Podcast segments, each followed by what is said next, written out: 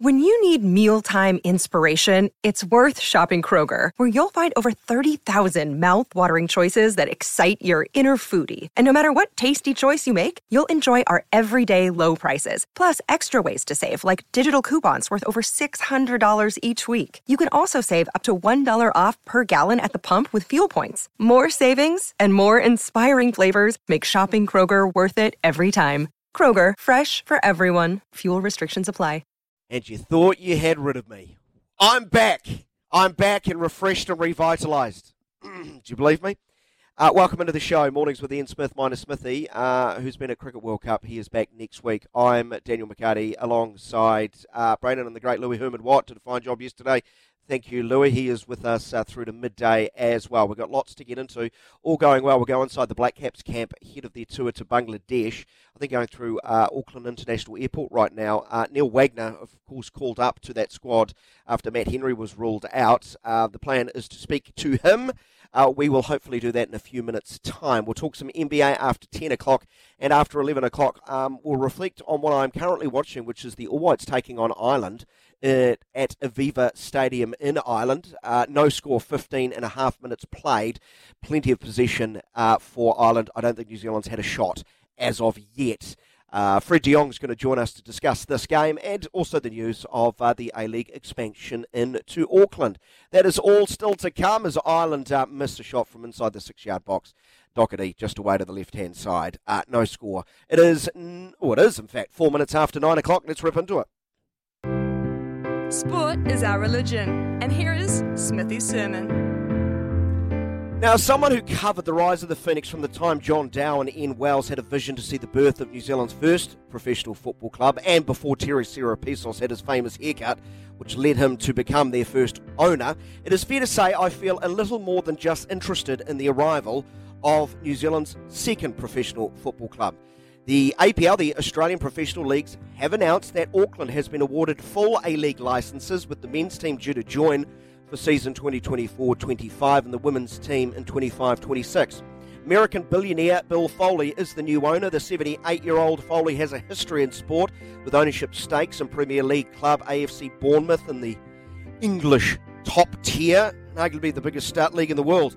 FC Lorient in France's top league, he also has a stake in and most famously uh, the NHL club, the Las Vegas Golden Knights. Sorry, Vegas Golden Knights, who won the 2023 Stanley Cup and have been almost uh, ever present in the playoffs since that expansion club launched just a few years ago.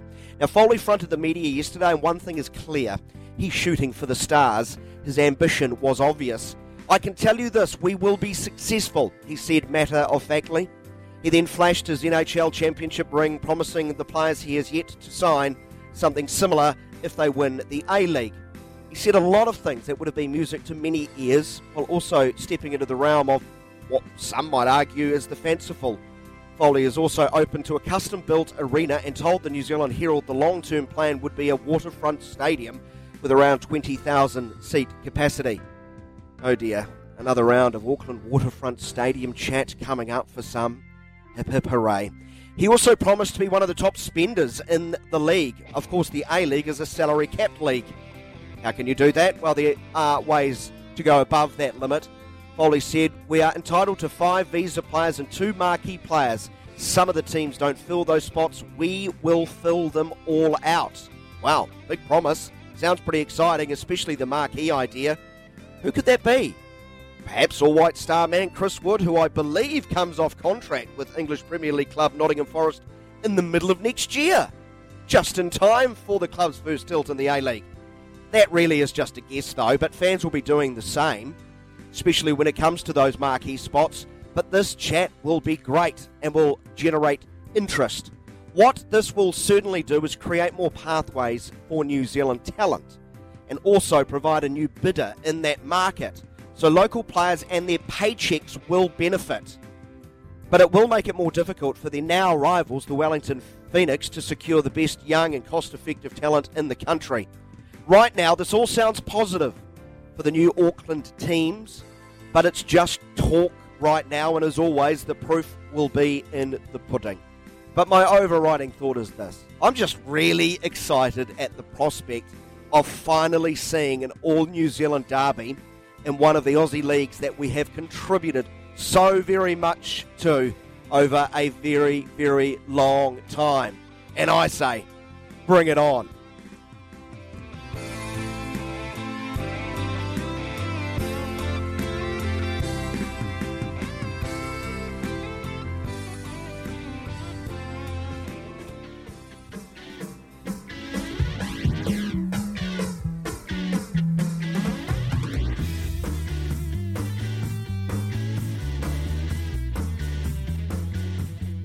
Eight minutes after nine o'clock. No score between Ireland and New Zealand. Nearly 20 minutes has been played at Aviva Stadium in Ireland. I'm discombobulated. I told this to Kempy and uh, uh, Rick Dog, who's rocking one of the best signets I've seen in a long time. Absolutely outstanding. Uh, I'm thrown by a team all in black, being the home side, but it's not a game of rugby at Aviva Stadium. Louis Herman Watt. Ireland playing in all black with green trim against the team, all white. So I keep looking up and thinking, here we go, we're attacking. No, we're not.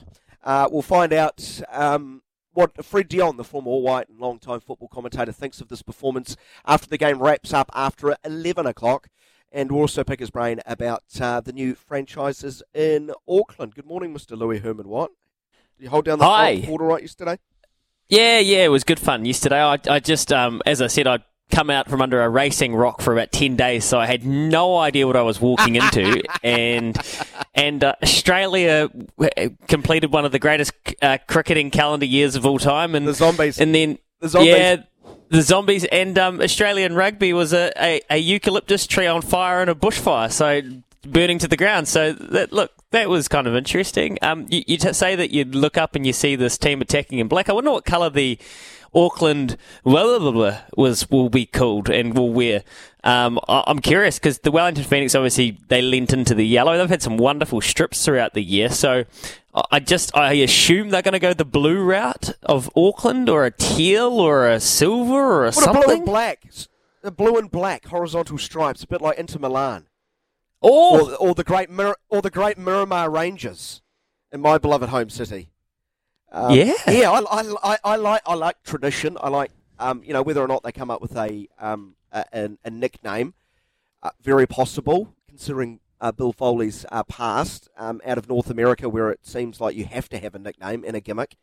Um, so Louis, I think Louis is looking up um, internationally now Inter Milan. How good is that strip? Blue and It's black amazing. reflects Auckland a little bit, reflects New Zealand. Bob each Sure. way. Yeah, you're an Auckland team. Yeah. Don't, don't have New Zealand in your title and then not, play around the country for a generation because you really annoy people like me. Um, so I can't wait for I just can't wait for the derby. I can't wait also to talk some international cricket with Neil Wagner, who I think has passed through customs.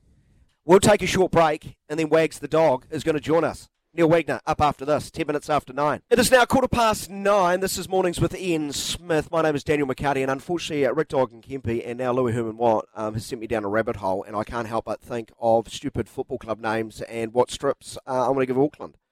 Um, I, I could go to Ethiopia and call them the Ethiopian Coffee SC. That, that's actually a club, Louis. We could go to Finland and FC Santa Claus. That would target our hearts at this time of year, wouldn't it? Bots, Botswana have, I think, probably my favourite football club in the world, uh, named Miscellaneous. There's Deportivo Moron in Argentina. FL Fart in North Norway. They're all things. They are all things, Louis. Hope, hope I'm pretty sure we're not going to get anything uh, along the, that line. But uh, who, in all seriousness, football fans, who's got the best strip in world football? What is the best strip? Uh, I'm lobbying early for um, uh, the the new football club to completely completely steal Internationale's um, idea. Uh, Ireland have taken the lead. Horrendous error by New Zealand at the back, and it's been tucked away. Um, it's 1 0 to Ireland. All right, let's uh, catch up with uh, Neil Wagner, who is soon departing with his teammates for a two test series against Bangladesh, which I do believe starts in six days' time, Tuesday, the 28th of November. Um, they take on Bangladesh in one uh, in two test matches. Neil Wagner joins the program from Auckland International Airport. Mr. Wagner, how are you, sir? Great. Um, I'm good, thank you. How are you? Are you good, mate? Are you through security or are you in the queue? Uh, are you now in the am, lounge? Yeah, I literally just got in the lounge, just arrived in. A uh, bit of early Oh. start this morning. Had to drive up from from Tauranga, uh, three of us. So um, yeah, quite a nice, pleasant drive, and uh, just checked in and sort of yeah, getting ready for uh, yeah, getting back into the swing of things with a bit of Test cricket, which is quite exciting. Uh, and do you know what what happens in the lounge? Do you guys talk to each other? Headphones on, just try, try to disconnect. Game of cards. No, we're not that rude. How, how does it work? that- we're definitely not that rude. We don't have earphones on just yet. Um, no, just a bit of chat, bit of banter. Um, quite nice to catch up with everyone. It's been in a, been a yeah, I guess a long time between drinks. Um, it's been quite nice to to see Kane and a few of the boys who've obviously just come back from from the World Cup, and the rest of the guys obviously over in, in the UAE and, and travelling to Bangladesh too. So um, we'll catch up with them once we get there. But it's nice to see you know some of your mates and and, and good really like I said, which is uh, quite exciting to, to get back to, to Test cricket. You guys are so used to it now, going from one sport to another, one tour to another. Uh, how do those players who played at the World Cup look? Are they looking fresh, or are they? That, that was a massively long tournament. Yeah, it is. I mean, some of the boys have been away for, for three months, um, and obviously still. I mean, they in, in Dubai at the moment. I think getting ready to to go over to Bangladesh. Um, a few guys have come back, uh, got families and uh, I guess Yeah. a few commitments on to, to come for a couple of days, um, just to refresh, I guess, and regroup. And, and it's quite nice to, to get that family time. I guess it just fills up those buckets. I guess that um, just gets you, I guess, you know, physically, emotionally recharged to, to go and, and do the job. So, yeah, I mean, this is part and parcel of the job that you sign up for. Um, everyone's well and truly, I guess, accustomed and, and quite experienced now with, with travelling around the world and, and with busy schedules to, to be able to adapt to it. So, yeah, come uh, first training, no doubt everyone will hit the ground running. It's There's a couple of fish and, and new faces um, obviously coming in uh, to the group. It's not been around with the World Cup, and it sort of just lifts uh, the energy up again, and, and you sort of rub off those guys as well, I guess. So, yeah, I think everyone will be looking forward to. Like I said, new challenge and in a different format. Um, and with the test guys, uh, I guess, reconnecting after uh, quite a while away. Yeah, indeed. Neil Wagner is with us here on Mornings with Ian Smith, Daniel McHardy, and the chair for Smithy today.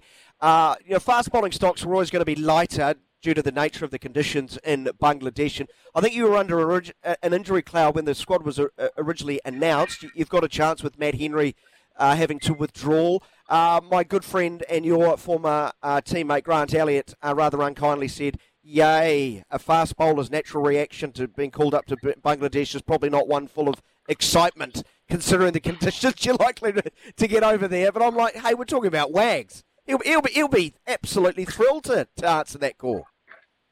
No, I mean, anytime you get a, I guess a phone call to say that you, you know, been selected as, as you know, I mean, just the same as as the first time you get picked. Um, you never take it for granted. As you know, that it's always an amazing opportunity to represent your country and play Test cricket, and no matter where you go or what the conditions are like, it's a, it's another opportunity to test your skill against the best. That's why it's um, obviously called Test cricket, I reckon. So. Um, yeah, I mean, to go over to Bangladesh, um, that's probably as tough as it gets. Um, for me personally, that's where you want to go and, and have an impact as a fast bowler because one of the toughest places to, to tour to, to have an impact. So there's obviously a challenge with it, but you always get excited by it. Um, yeah, never nice for, for players to miss out of with injuries. Matt has been, you know, a huge part of his team and, and played extremely well in the last little while and, and pretty gutted for him too to miss out that way. So um, Yeah. I mean injuries happen and, and it's unfortunate, but at the same time there's an opportunity for you to go and, and, and get amongst it and um, you know maybe contribute and, and play some some sort of role in, into winning a test match over there. Well, it's been over 10 years since New Zealand's played a test series in Bangladesh, if I'm not mistaken. You were there, Neil. You, you played one of those tests. You did really well. You picked up a five for seven wickets in the game. So, uh, what? I know it's 10 years ago, but I, I, I doubt conditions are, vastly different. So, you've got a pretty good grasp of what works over there. Yeah, this is my third time going to Bangladesh. So I've been lucky to be there before and, and I guess experience those conditions. So I I guess that's quite handy knowing, you know, knowing what you're going to come across and, and I guess how to skin the cat over there. So um, yeah, it is different. Um, I did, you know, enjoyed the test match I played there last time. And um, yeah, like you say, it's a long time ago now. 10 years ago. I think you're a different bowler in a different way um, than what you were now. So hopefully I can recall on those experiences if needed, um, and if called upon to be to be able to yeah deliver a job. Like I said, it's just um, nice to be able to, to be with the test boys again, um, to be in the fold, and like you said, it's different for fast bowlers there, but it's an exciting challenge, and, and that too as your roles change and, and different roles, um, and to try and make the spinners as effective as they can. There's the whole I guess partnership bowling and and and, and, and bits and pieces that that change a little bit throughout the world. But we're lucky that we got an experienced group of um, they've travelled around the world now. And uh, I mean, last time we were in, in Pakistan, it's sort of similar conditions and similar sort of I guess situation. Um, so it's quite nice to just go back and regroup with those sort of things and and find methods of, of being being effective over there and, and, and challenging them. Neil, the last two tests you played quite extraordinary. Uh, you win by two wickets, you know, with you know, time running out against Sri Lanka. That incredible test against England at the Basin Reserve, utterly heart-stopping. I don't know how much you guys aged as players in those, but I know the we fans did. Um, amazing. Um, please, please, can you not make it as tight this time? yeah, it was pretty special test matches to be a part of, to be honest. Um, yeah, the England one is one is obviously going to stick in the memory box for a very long time to come, and, and yeah. obviously Sri Lanka to be there with Kane at the end um, was pretty special. Like it was a yeah, pretty uh, I guess uh, thrilling test matches to be a part of. Um, right down to the wire, but it's uh, also you know, pretty cool in test matches to, to have those sort of games that go right down the wire. The hard work you've got to put in for five days, it's um, it's pretty special to get you know over the line uh, when it gets so close. So um, pretty pretty rewarding. So yeah, no, I ideally wouldn't want to go that that close, but yeah, it's going to be tough in Bangladesh. no, no doubt. We know that we'll be up against uh, uh you know a good team in their own conditions, and it's a tough place to tour. It's a tough place to go and win over there, and no doubt that you know we'll draw on every ounce of experience that we've got um, from playing in those conditions to to hopefully not make it that close. Hopefully, um, yeah, whichever way it comes, even if it is the last ball, if we can get a win, we'll definitely take it that way. So, um, yeah, hopefully not too many grey hairs. Um, but yeah, it'll be quite exciting to, to obviously, like I said, get, the ground running and, and try and find a way of, of competing and and and, uh, and contributing and making sure we can, you know, I guess uh, play a good brand of cricket in those conditions against a, a pretty formidable t- a team in their in their own conditions. So if we can go over there and, and win a test match, it'll be pretty special. Uh, your last contribution that we remember, of course, flying through the air to get you, you to get home at the strikers' end to secure that win against Sri Lanka. Uh, considering your body had sort of uh, given up on you on day number three, if I, am not mistaken, it was probably the most famous naught from naught I'm going to remember in my lifetime. well, but you know, it was incredible, and, and it sort of sums you up. And I think the New Zealand public loved that about you, Neil. But I've got to ask, when, when you got home, were you thinking the, the worst as far as the injury bug? Um, you, you, knowing the number next to your age that, oh dear, are these chances might be few and far between?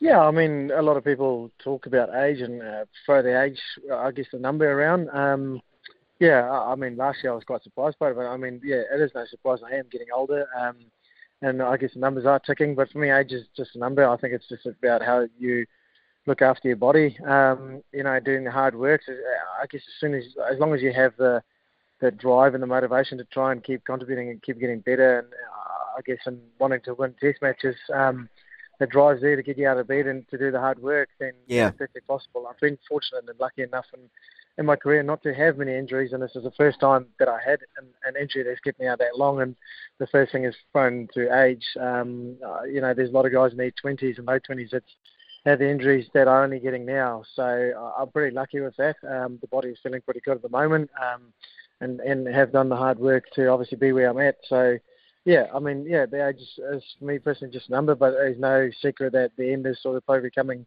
uh, I guess, nearer. Um, but as long as I can, you know, do the job that I'm, that's required and and hopefully do it to the best of my ability and contribute to Test wins for New Zealand um, whenever I'm going to be asked upon or, you know, I guess given that opportunity, um, to try and make the most of it. It's, uh, your career is short-lived and in every Test match for New Zealand is pretty special. So um, definitely want to make the most of it, and, and as long as I can. So yeah, hopefully I can contribute, like I said, and, and play, uh, I guess, a special part in, in, some performances. But like I said, that's why you put the hard work in and, and do what you do for your body to be able to to take that hammering.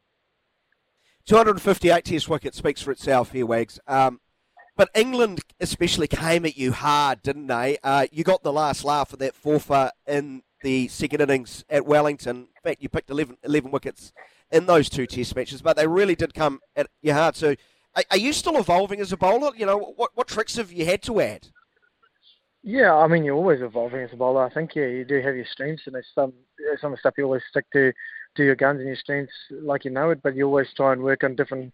I guess areas of the game to get better. I mean, otherwise you may as well throw the towel in a couple of years ago. I think you always try and improve your game, get stronger if it is swinging the ball or working out a different sort of ball, but just being consistent in your areas and being able to do the job uh, for longer periods of time. So yeah, there's there's no surprise that England came hard. I think you know knowing Brendon was in in their change room, a guy that I've played a lot of cricket with. Um, and and had, as a captain in, in, in my team, there, was no doubt that that was going to be the philosophy that they were going to do um, and how they were going to come. And yeah, to be fair on them, they played it really well. They came pretty hard. They had a, a pretty good game, game plan on it, but also created opportunities for me to get wickets and and to do what I did and, and, and you know play play a part in, in contributing to a pretty special test win. So yeah, I mean sometimes you got to look at it and go, you know, fair play to the opposition when they've done well and the way they've played it, but and other times you also got to stick true to to what you do well and and do good and and just find a way of I guess combating that against them. So there's no surprise they're going to come hard. Um,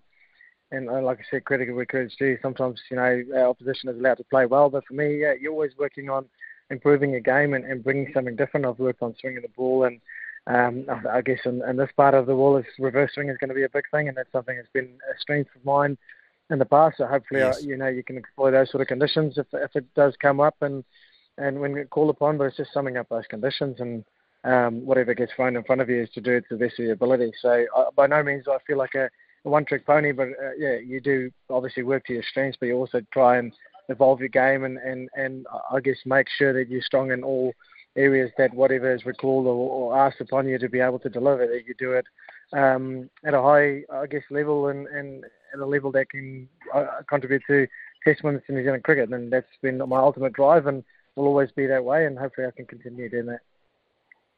Uh, last one from me. Uh, it obviously came out of the hand quite nicely in your last game for Northern against uh, Otago, four for 62 in that um, you know match-defining innings uh, to wrap up the victory, defending sort of a small target. Uh, after one, Neil Wagner got 40 with the bat. I've got to get that in, uh, Neil. you want me to mention that? So it, it, obviously came out pretty good. Yeah, it did. Um, yeah, it's been been like I said. I mean, it's the first time I've had injuries. I didn't have injuries start of the season. the scans all came back clear. It was um, it was more precaution than anything else to try and make sure that I'm ready.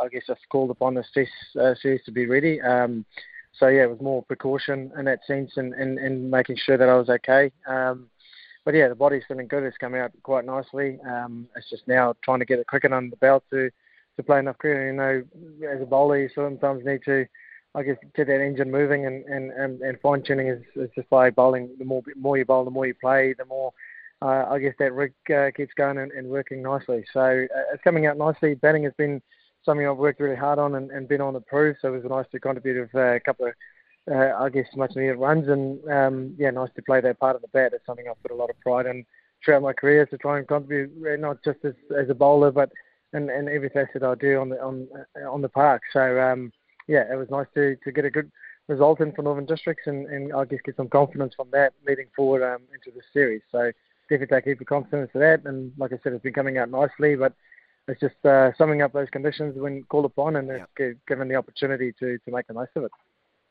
Well, the airport lounge food is uh, calling. I'll let you go. Thank you very, very much. Make sure you tell the batters in Bangladesh take their stopwatches, get to the middle, scratch their guard, and be ready to face the ball within two minutes.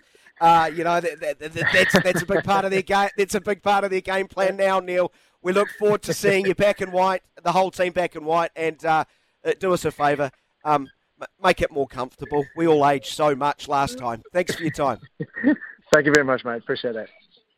That is uh, Neil Wagner joining us live from Auckland International Airport as the Black Caps are about to head off for a two-game series against Bangladesh. It all starts on Tuesday, 4.30 uh, is the first ball, if I'm not mistaken. I am reading the New Zealand Cricket website, so I, I trust they know what day their test matches start. Uh, yeah, 28th of November before they uh, take on Bangladesh in the uh, second test match, Wednesday, the 6th of December. Uh, great to hear Neil Wagner.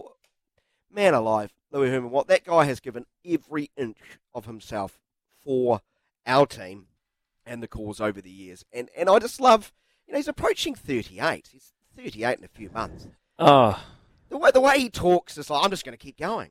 And you know what? It would not shock me if he's still bowling fast at age 40. He's an incredible nick. He's always been very, very fit. Um, yeah, he's a you said, servant. You said the most famous naught off naught.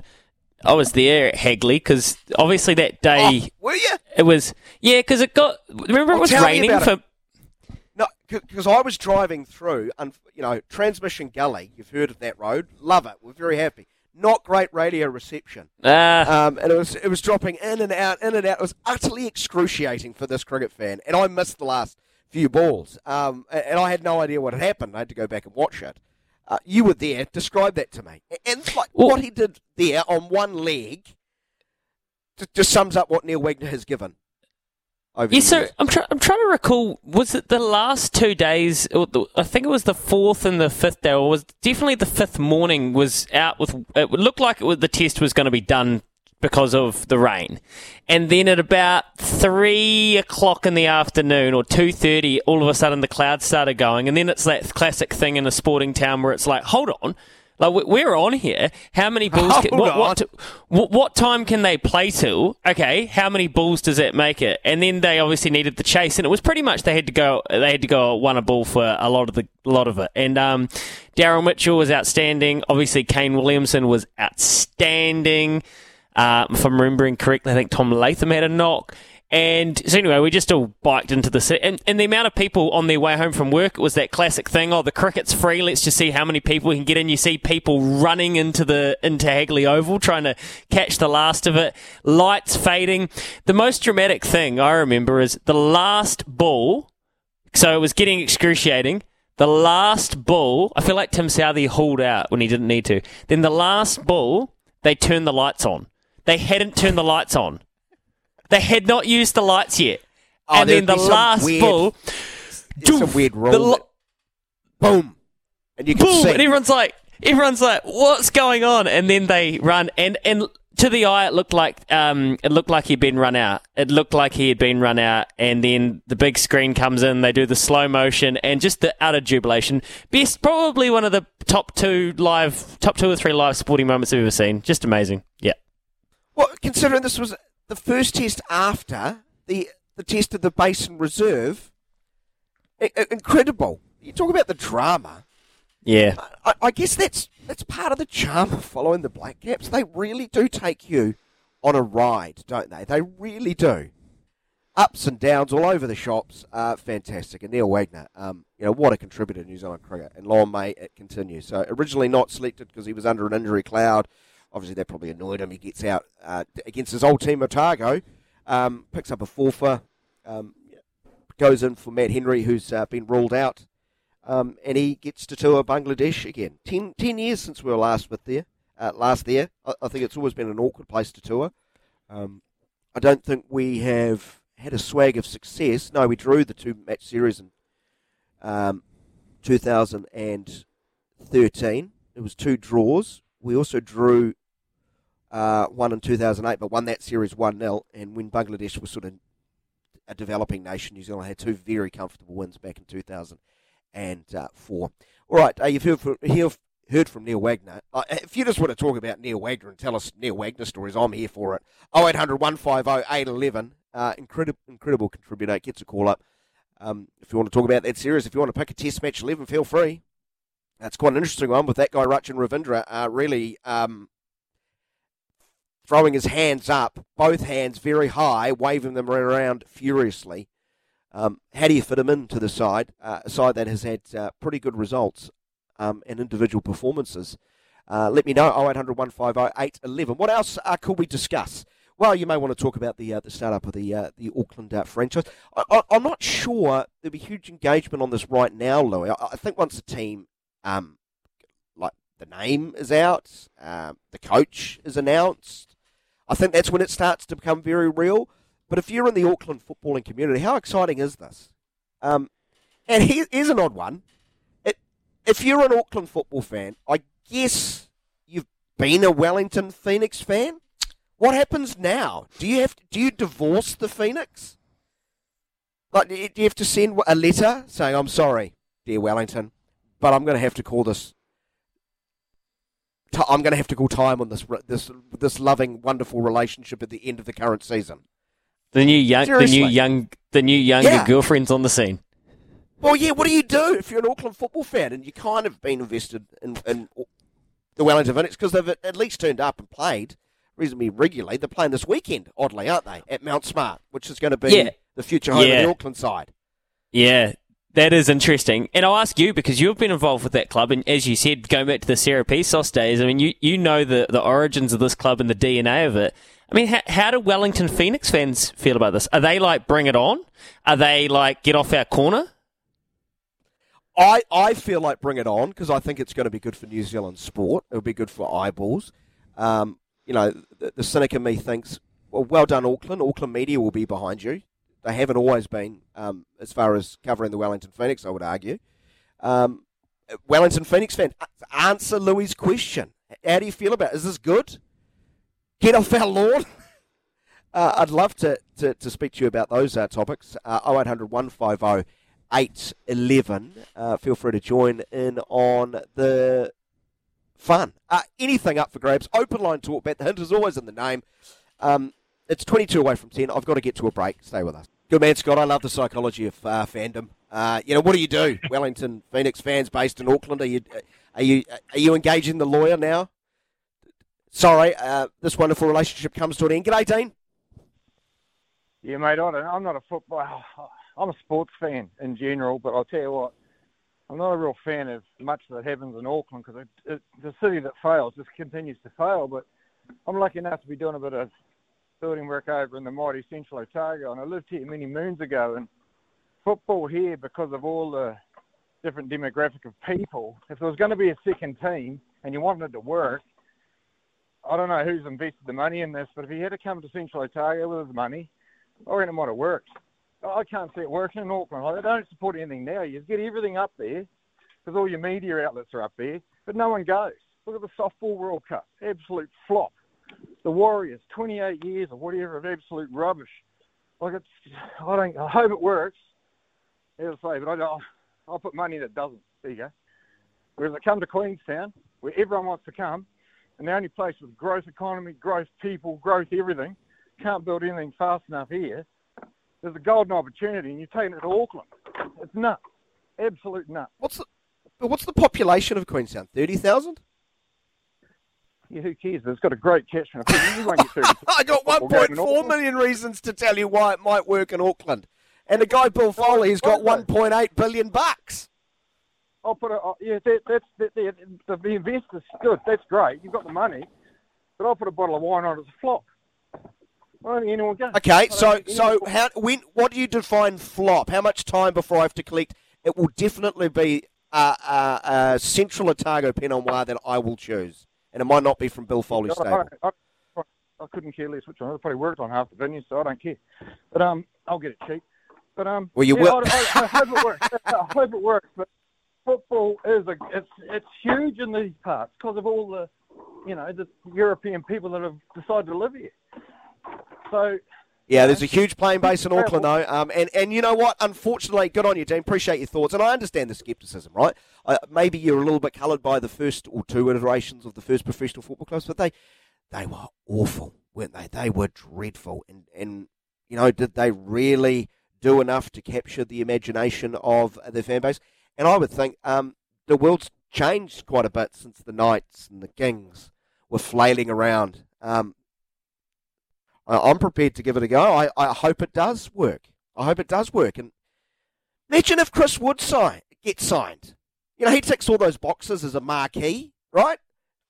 Don't the, have the Wellington Phoenix ever signed a marquee? I'm not sure they have. I, I can't think. I know there's been like, you know, Australian marquee, but not a true marquee in the in the sense of a Dwight Yorke who helped Sydney FC win the inaugural competition someone of that ilk, Chris Wood ticks all those boxes. Like people would get out to watch him for at least a few games, right, Louis? I hope it goes well.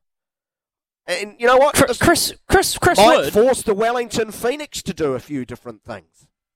Mate, Chris Wood coming back, that is genuinely like the equivalent of Steven Adams coming to play for the Breakers. That would be monumentous. That would be pre- ginormous. Yeah. Like we're talking Chris Wood, the guy that you and me we just recently had a bit of like a oh my god moment when we retrospectively looked in back at his career, which is still going on, and we've kind of all it's all dawned on us at the same time that this guy is a modern day great. Uh, who I just wanted to lob this one out there. Do you know who'd be worried about this?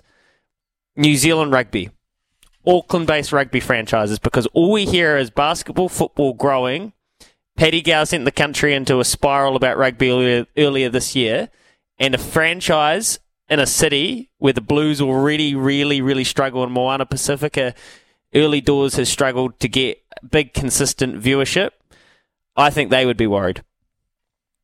Yeah, and, and having covered both uh, Super Rugby and A League for a very, very long time, I can tell you, as far as a fan experience, all you need is six thousand fans to make it better than a twenty thousand um, rugby crowd. Fact. How do I know this? I was sidelined for years. I heard it. I saw it. I witnessed it. I felt it. Um, yeah, you can you can quibble over the size of the crowds at uh, Sky Stadium and count all those yellow seats you want on television, but uh, Phoenix Phoenix fans um, have made it a really enjoyable experience, and, and I hope, and I'm sure it will be something similar when this side kicks off. Uh, we've got to get to a break. It's already nine minutes away from ten. Keep your thoughts coming in. Hello, Simon. Welcome to the show. Thanks for holding.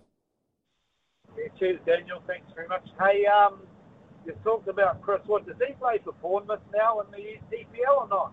No, he's Nottingham Forest. He's with Nottingham Forest. And I, I could be mistaken. I thought he was coming off contract at the end of the season. I, I might be wrong on that because it was a complicated deal. Originally as a loan, then became permanent.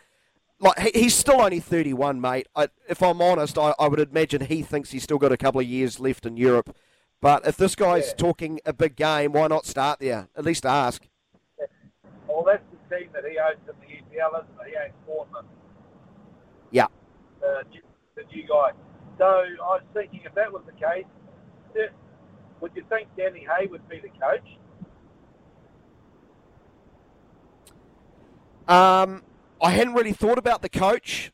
Uh, I, I think there's a lot of compelling options. Danny would be in the mix. Um, it'll be interesting to see it. It sounds like it's not going to be too long before they announce it, Simon. We've only got 10 months before they kick off, so it's going to be an interesting time. But certainly, if he was involved, there'd be quite a few young Kiwi guys that would want to come back and play for him by the sound of it. Yeah, I'd heard Des Buckingham, who, um, of course, is just linked up with Oxford. Uh, Chris Greenacre, I'd heard, who's with the Wellington Phoenix. Um, so it'll be interesting. Thanks, Simon. I uh, got to fly. We'll try and sneak in one more. Uh, Chris, thanks, Simon. Appreciate it. G'day, Chris. Thanks for holding. Uh, hey man, yeah, just quickly, I know you're the rush. Um, but yeah, I think it's awesome as another Auckland team. Um, I live on the outskirts of outskirts of Auckland, but I've been watching the Nix ever since they started, so I'm not changing. I cannot change it. I've too much history with the Nix. Way too much history. That's my um, boy. Nah, I, yeah, and I'm not changing nothing. Um, I can't help that. I just love them too much. Um, uh, but it's cool to see though. I mean, it means I can go see Yeah. a cool rivalry if it happens, and I'll be waving the Nix flame for sure, uh, Nix flag for sure. But it's good for the women's game too. My daughter plays soccer, and it's good for her. I mean, it's another. I try and get her to watch the girls' teams just to encourage her to, you know, you can.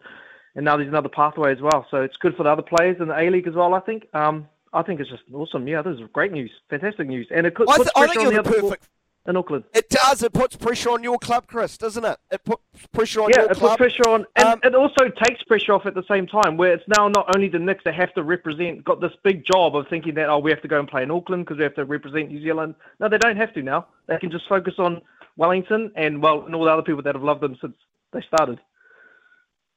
Good on you, Chris. That's awesome. So you'll go Yeah. see this Auckland side, but when they play Wellington, it's black and yellow front to back, or yellow Oh, and black 100 front to percent. No. I'm not changing Yeah. now. Like I said, there's I've so much history with that Wellington side, and I've loved them ever since they come in. Even when I get a chance to watch them, I'm always like, oh, the Nix are on. You know, we've got to we've got to support them. So I don't think I'll ever change that now. Just can't. Just, Don't know, sign those for- divorce papers. Don't sign them, Nah, Chris. nothing. Don't sign them. no. Good on you, brother. We're getting the Oscar wind-up music. Uh, that's fantastic. I was always taught by my father, God rest his soul, Daniel, once you've got a team, stick with it, mate, even when they suck. Uh, well, there's Chris. He's still with you, Wellington Phoenix. Back after the news. Talk.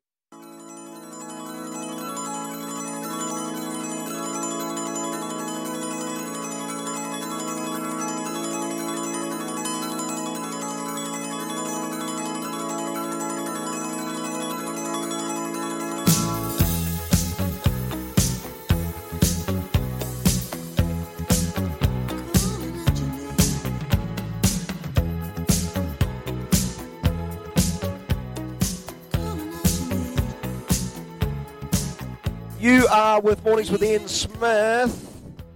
Uh, minus Smith, he's winging his way back, and literally paced from the Cricket World Cup. He will be back with um, you next week, on Monday to be exact. Until then, it'll be me through to the end of the week alongside Louis Herman Watt. Uh, Braden's with us today. Let's head to the United States. Let's talk some LA sports, shall we? Uh, we're delighted to welcome in uh, Michael Duarte. Hope I pronounced that correctly, Michael. How are you doing today?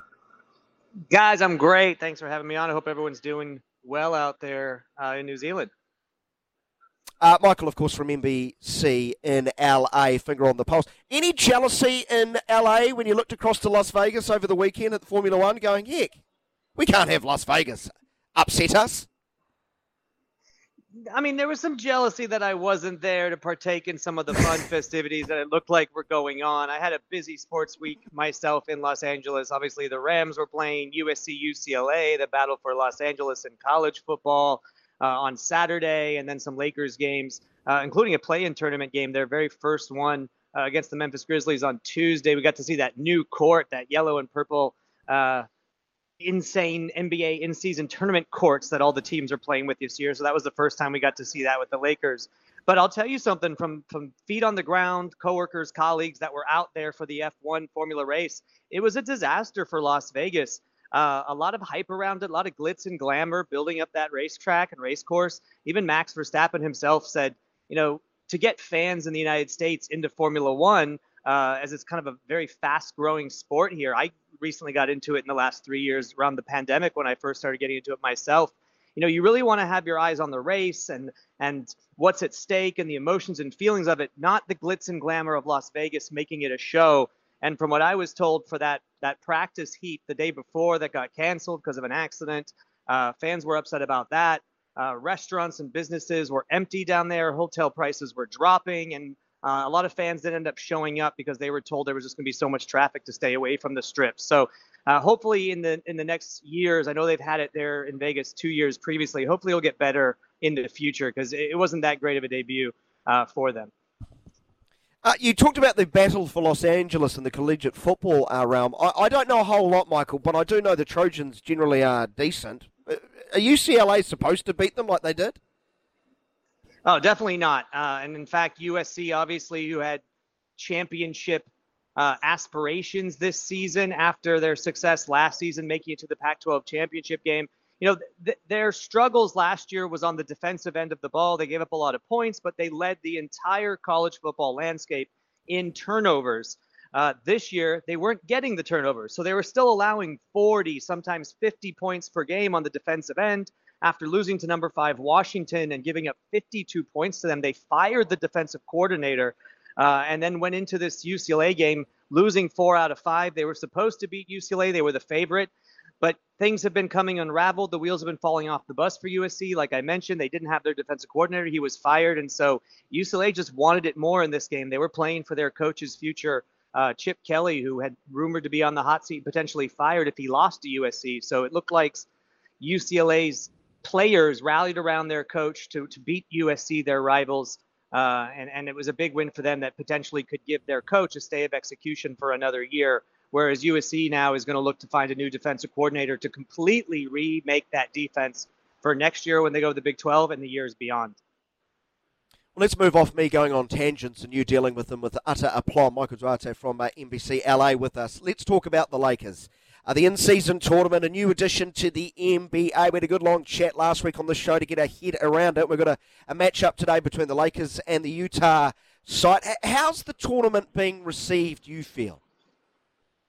Yeah, you know, I think there was some trepidation among fans originally regarding this tournament. Like, you know, we've never seen this before. We've never done it. What does it mean?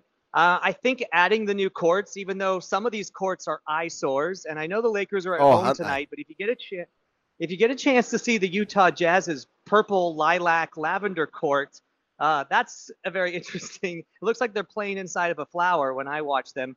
Uh, like I said, you're going to be on the Lakers' home court tonight, but if you do get a chance to see the Jazz's court in the future, you'll see. So some of them are eyesores. The Lakers, not so much. It's purple and gold, uh, and so it looks pretty good in my opinion compared to some of the other ones I see. But to answer your question, this is kind of the NBA is trying to look toward the future, look towards growing the game internationally and taking a page out of soccer or football, as you guys call it out there. the Champions League tournament, this amazing in-season tournament that, in some regards, especially when you're looking at, you know, say the French League One or Italian Serie A, when there's a team like uh, Juventus in the past or PSG right now, when they're just kind of guaranteed to win the league and other teams are not really playing for much. Yeah. The Champions League for some of these teams becomes the real tournament uh, to see who can beat the best of the best in Europe. And so that's what the NBA is trying to model this after. And the biggest thing here was incentive. So they put a financial incentive in place for the players. If you win the tournament, you win a million dollars per player. Now I know LeBron James and Anthony Davis, they're making like 40, 50 million a year. They don't need an extra million dollars. But some of these guys on the Lakers team that are on two-way contracts, they go down to the G League, they go up to the team. A million dollars for them is life-changing money uh, when they're, you know, making a few hundred thousand at best or, you know, even less than that this season. So a lot of these superstars want to win for those guys so they can get that million dollars each. Uh, and so far, what I've seen is in these tournament games, which take place every Tuesday and Friday night, uh, the effort level seems to be picked up than what you would normally see in a regular season game this early in the season. Uh, and right now, the Lakers are perfect in the in-season tournament in group play. Uh, it's the same group play format that format that you'd see like in Champions League or even in a World Cup. Uh, and they're perfect right now. They're leading the group, and uh, this this game against the Utah Jazz is going to hope to continue to keep them perfect, and, and then potentially get them that number one seed to advance to the second round. Uh, Michael Holt, I just need to quickly update our audience. Uh, New Zealand, the All Whites have equalised against Ireland in their international football friendly at Aviva Stadium in Dublin. It's now the All Whites 1, Ireland 1. Uh, Matt Garbutt with the goal on the hour mark. We've got 65 minutes played. Uh, the All Whites is our national football team. I'm not at a Trump rally, uh, by the way, uh, uh, Michael, if you're a little bit confused. If you're, if I you're a little know. bit. yeah. I know, Um, no, LeBron don't worry. I know, I know. Yeah, yeah, I know. You, you're very, you're very well versed in, in the realm of football or soccer. Uh, I'll return serve on that front. Hey, LeBron James, like seriously, at that guy's age, he should not be doing what he's doing, or should he? Because he is LeBron after all. Um, he's really changed the goalpost for old athletes, hasn't he? And is there any reason in particular he's shooting so well this season? You think? Well, I think the biggest thing is it's start of the year. It's no secret, and I actually wrote an article about this for, for your listeners. If they want to head over to NBCLosAngeles.com uh, and just look up LeBron James diet and workout routine. I spent some time with LeBron in the offseason to find out what goes in in his 21st season, about to be in just about a month from now, uh, 39 years old. What goes into him in his body and how to take care of himself and how to stay in the best shape. And when you see his diet in the off season, how strict he is on what he's eating, no sugars, no processed foods, uh, usually just fish and salads in the off season to lean down. His workout routine in between, what he's doing to build muscle, to build leg strength, to be able to sprint back and forth, which they say LeBron runs close to six miles per game, just going back and forth on the court and then the rehab, the recovery process, ice baths, uh, a glass of wine at night, massages, um, massage gun therapy, cryotherapy, uh, the leg compression sleeves that he wears. All of it goes into his routine. And so, right now, to start the season, he's healthy, uh, no injuries, knock on wood, uh, so far. And that's why you're seeing him do something that nobody has ever done in their 21st season or more in the NBA at the age he's doing it at. Um, I think only Dirk Nowitzki was the player who, at his age and in the 21st season, averaged double digit points. And LeBron is averaging close to 30 points per game. So he's absolutely shattering any player of that time frame in the NBA and as far as age is concerned in the NBA. And I think for LeBron James, uh, and we'll probably talk about this as we talk about NFL football coming up next. Health is the most important thing when it comes to LeBron James and when it comes to the Lakers because we have to include Anthony Davis uh, in that in that category as well. So for me right now, he's coming in healthy, and it's because of all the work he's done on his body uh, in his recovery process and his diet. Uh, he's going to continue to do that throughout the season. And and also in that article I mentioned, I'm not trying to promote myself, but it talks about his diet before the season, during the season, and then he even changes it in the playoffs, adding more pastas, adding more carbs, because you play so frequently, you're just burning so many calories. He needs to get more and more calories uh, and more energy to be able to play in those high intense playoffs. So it's a very interesting read. Uh, and it was interesting for me just to follow him and shadow him and be able to see everything he does and all the time, money, and effort he puts in. Uh, there was a rumor that it was about a million dollars. I would say it's closer to three to five million he puts into his body, his recovery, and his Wow. diet uh, every year, every year. Wow, that, that's incredible. I will check that out, Michael. Thank you so much. And there's no, nothing wrong with a bit of shameless self promotion, especially if it's that fascinating a topic. Um, you know, uh, for our listeners, LeBron James's counting stats are basically the same as when he first won an NBA title. It's, it's like Mhm, it's, mhm. it's mind it's mind numbing. Uh, really, how far can he take them though?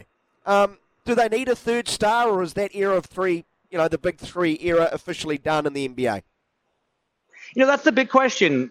We're talking about uh, the big three. The Los Angeles Clippers, the other team in Los Angeles, just traded for James Harden and now have a big four. Uh, and four superstars who all were born and raised and grew up in Los Angeles, which is kind of what they're advertising and marketing here in, in the LA market. We're talking about Russell Westbrook, James Harden, I just mentioned, Paul George, and Kawhi Leonard, all Southern California natives, born and raised here in the LA area, went to high school here in, the, in Los Angeles, and now they're together trying to do something that's never been done before and win the Clippers a title. So forget a big three. The Clippers right now have a big four. Uh, they all play smaller positions. Nobody's, you know, over seven feet tall. So they're going to have to figure out how they can all play together and how they can be successful on the court without that height advantage. But, you know, LeBron James, when he looked at the NBA landscape a couple years ago and he saw what was then a, a, a big three in, in Brooklyn with Kevin Durant, Kyrie Irving, uh, and James Harden at the time, obviously that broke up and now none of them are there but he thought the Lakers needed three superstars. So he told the front office and Rob Pelinka to go trade for Russell Westbrook. Now that experiment didn't work out. What Rob Pelinka was able to do at the trade deadline last season was blow it up, trade Russell Westbrook away, get his contract off the books, and bring in depth, bring in what the Lakers really need around LeBron James and Anthony Davis. And that's 3 and D, what we call it here in the US. That's three-point shooting and guys that play defense especially defense on the perimeter. So we're talking very long guys that can contest shots, that can block shots in this new NBA, which is a lot about three point shooting.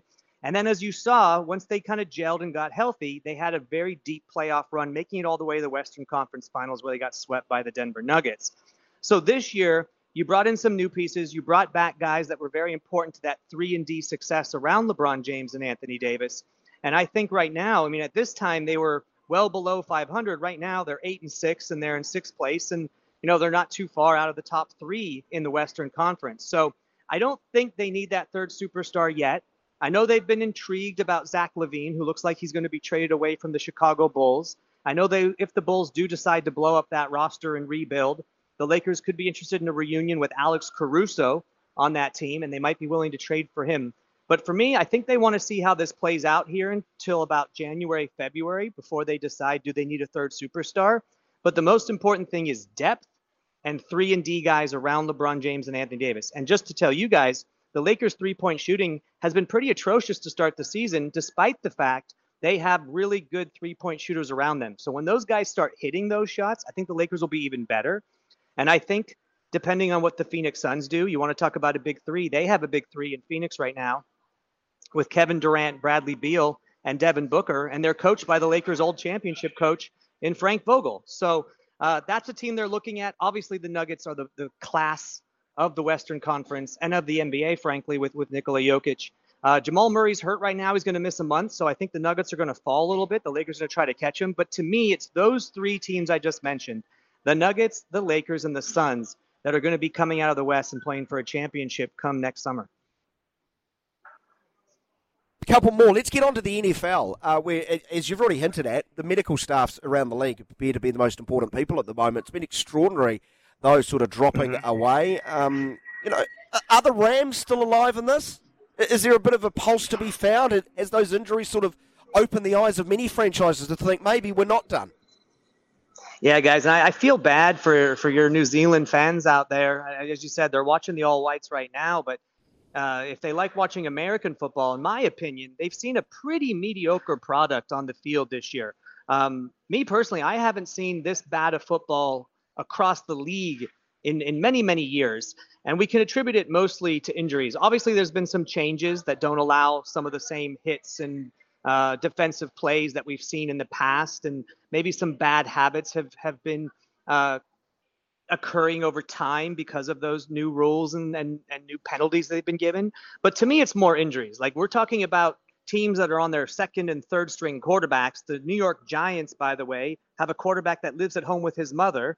Uh, in Tommy DeVito there in New Jersey, his mom's still doing his laundry and cooking his meals and making his bed, and then he turns around and he he wins games for an NFL team like he just did this last Sunday.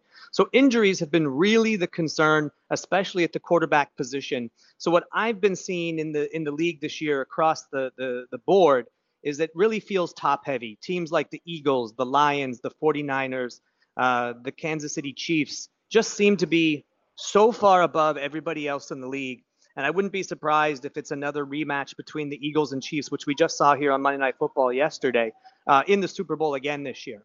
But to answer your question, uh, I digress. But the Rams, they've been beat up by injuries this year. They got beat up by last year. Obviously, they didn't have Matthew Stafford uh, in that loss in Green Bay. They got him back and they beat the Seahawks here on Sunday, and that was a huge win. They're now four and six. They're just uh, they're currently in ninth place in the Western Conference in the National in the NFC. So they just need to get into seventh to make the playoffs. It's still very, very possible. They're just uh, a game and a half behind the Vikings for that final playoff spot. Uh, they have an easy schedule here coming up. Uh, on their books, they have the Cardinals again, who's one of the worst teams in the league, the Browns, uh, the Commanders, the Saints, the Giants, I just mentioned, with their third string quarterback who lives at home with his mother. So those are games I think the Rams can win. So I think they have a faint outside shot of it. They do have a pulse, like you said, but they're going to need some help from some of these other teams to fall. But as I mentioned, it seems like a very top heavy league. So they can get in, but I don't think they're going to do much damage once they do get in. And of course, and of course, the chasing the 49ers in their division out and the NFC out west, uh, and, and, they seem to be pretty decent. Before I let you go, uh, the Dodgers, um, another very good regular season, another disappointing postseason. They've got a whole heap of money coming off the books, though. Uh, they're well placed to bring in the unicorn, are they not? Uh, Shohei, Ohtani going to be in Dodgers blue. Yeah, so this is you just mentioned this during last offseason. So we're talking about the winter of 2022, about this time a year ago. The Dodgers looked at the money and they saw all this money coming off of the books in 2023 after the 2023 World Series. And they saw that Shohei Ohtani, the unicorn, as you just mentioned, the two way superstar who we haven't seen since Babe Ruth in the 1920s, they looked at that and they said, okay, we have an opportunity to have all this money off the books. He's going to be available. Let's do all these little one year contracts for 2023 and then have all this money come off the books and put all our chips in to go get the unicorn here in 2023. Now, obviously, some things changed a little bit with Ohtani uh, tearing his UCL for the second time in his career, undergoing surgery. He will not be able to pitch on the mound in 2024, but he will be able to bat as a DH. And as we know, he can hit 45 plus home runs. So he's definitely still good at the plate and then would, should be able to pitch again in 2025. So the Dodgers, as you mentioned, all this money on the books, they're going to go all in on Shohei Ohtani. Las Vegas, as you mentioned earlier with the Formula One, all the, the bookmakers and the sports books down there, they have the Dodgers as the favorite to show, sign Shohei Ohtani. I think the Angels still have an outside shot. I think the Chicago Cubs might have a shot at him, surprisingly as well. They really want him, but really, I don't see anyone outbidding the Dodgers. So this is the Dodgers to lose. So if Shohei Ohtani wants to go to the Dodgers, I think he's going to be in Dodger blue uh, come next season. Now that's because he can't pitch. That's not all the Dodgers need if they want to get back to the World Series. So they're looking at getting two starting pitchers, either one via trade and one via free agency. Uh, they're willing to get creative to see how they can bring in two frontline starting pitchers. Obviously, Clayton Kershaw, yeah. their longtime ace, undergoing shoulder surgery. He won't be ready until maybe the end of next season. So look at two starting pitchers and Shohei Ohtani. Uh, but obviously, they need to know what Shohei Ohtani decides first. So hopefully, he'll make a decision here in the next month or so, so they can decide uh, the pieces they were going to put around him. Brilliant stuff. Thank you so much for your time. Uh, treat hearing your voice, Michael. Thank you, thank you, thank you. Go enjoy your day. Appreciate it. Thank you, guys, and uh, yes, let's uh, let's do this again soon. Really do appreciate it, uh, Michael J. Duarte from NBC LA, dropping a whole heap of knowledge on us there. Um, the Dodgers will have to drop a whole heap of cash on Shohei Ohtani. Uh, some publications are reporting, and if you're driving, be careful when you hear this. When you, if you're driving, be careful. Uh, some organisations uh, believe um, he will. Uh, this is media publications believing he will get a a contract in excess of 500 million US dollars. That is, um, if you want it in New Zealand pesos, um, about 820 million. Oh, sorry, 826.4. Can't forget that extra 6.4 million for Shohei Ohtani, who um, who is a unicorn, the, the, unicorn of world sport. He, he does both things. No one does both things. Well, very few people do both things, let alone both things at an all star level. It's like he is a unicorn. Uh, quite frightening. Um, scary. How, what, how, how many trucks, how many dumpster trucks will that require to dump onto his back lawn, Louis?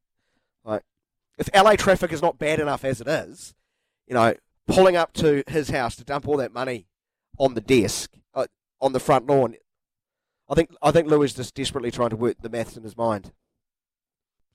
Imagine the yeah, I'm just trying, I'm trying to reference six million the- bucks for a weekend. I'm just trying to reference the amount of Narcos uh, on Netflix I've watched. I'm trying to think, like I'm trying to like put it in like Pablo bricks worth. Escobar. Yeah, Absolutely a lot, a few Brinks trucks, absolutely. Uh, thank you very much, Michael. Uh, we will take a break, 25 minutes away from 10 o'clock. It is still Ireland 1, the All Whites 1. Fred de Jong to review this game after 11 for us. Stay with us.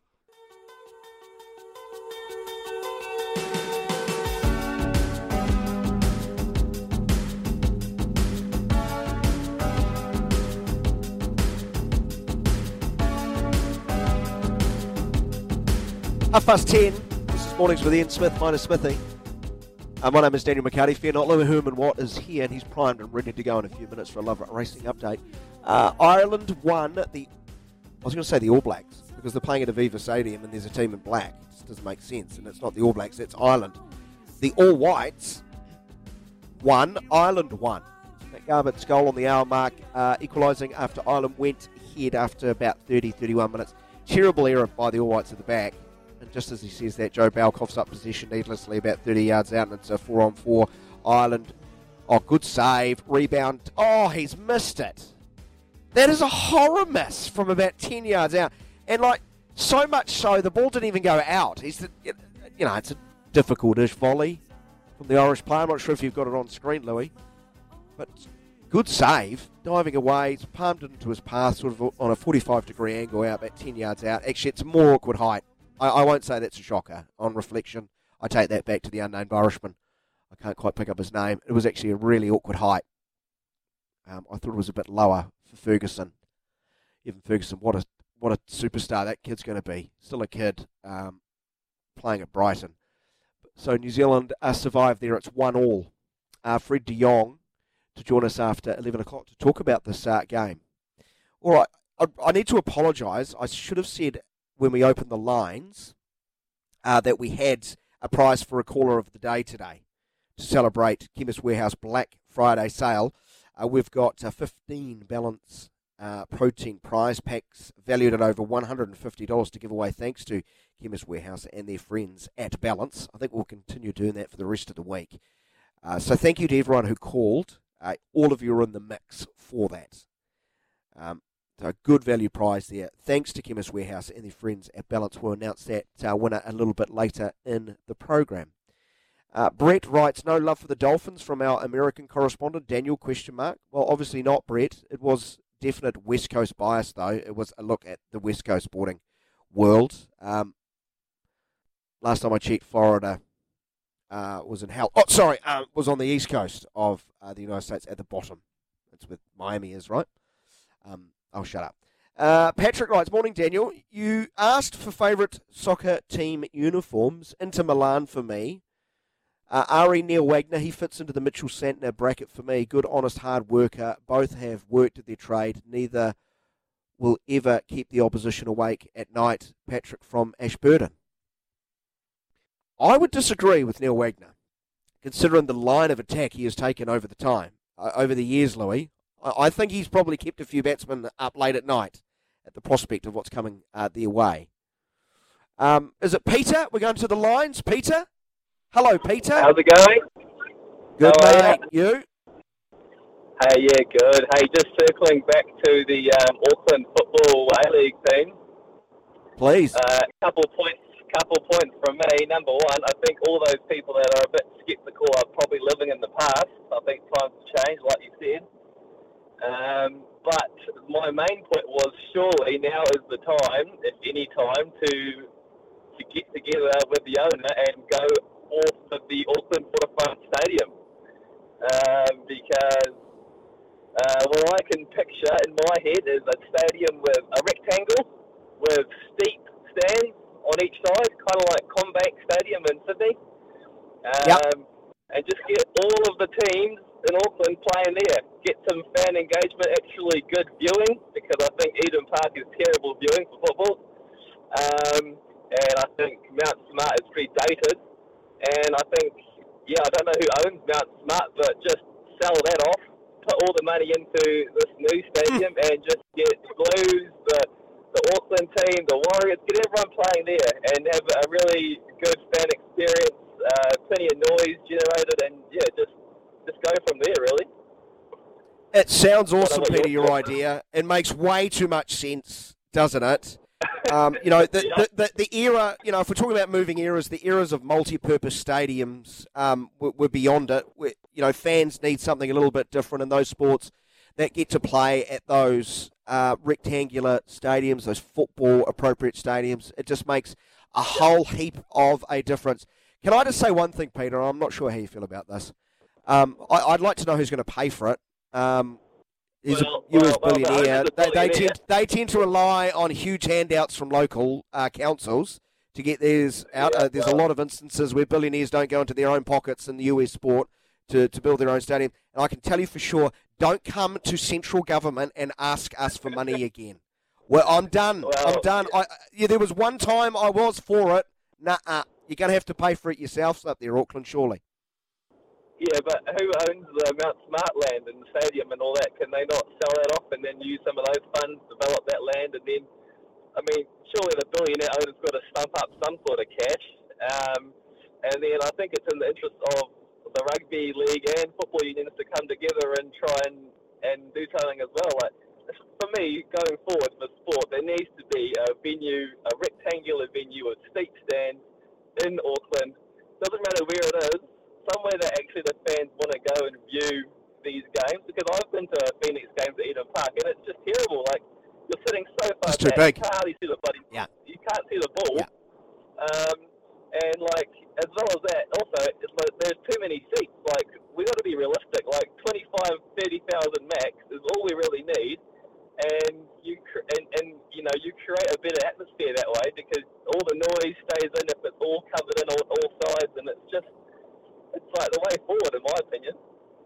Good on you, Peter. Really good call, mate. We'll chuck you in there, draw for our caller of the day. Thanks so much for circling back. It was well worth it. Uh, is a break time and then a love racing update, or love racing then a break? We'll go with the we'll go with the former. It's a break. They give me that thing of you know break, break, break, break, break, break. The Bulletin.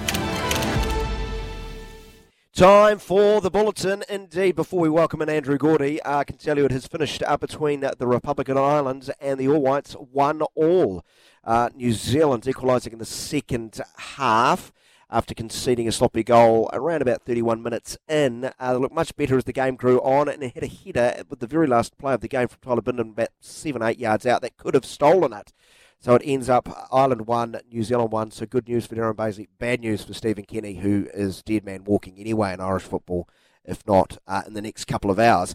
Uh, hello, Andrew Gourdie from Newshub. How are you, friend?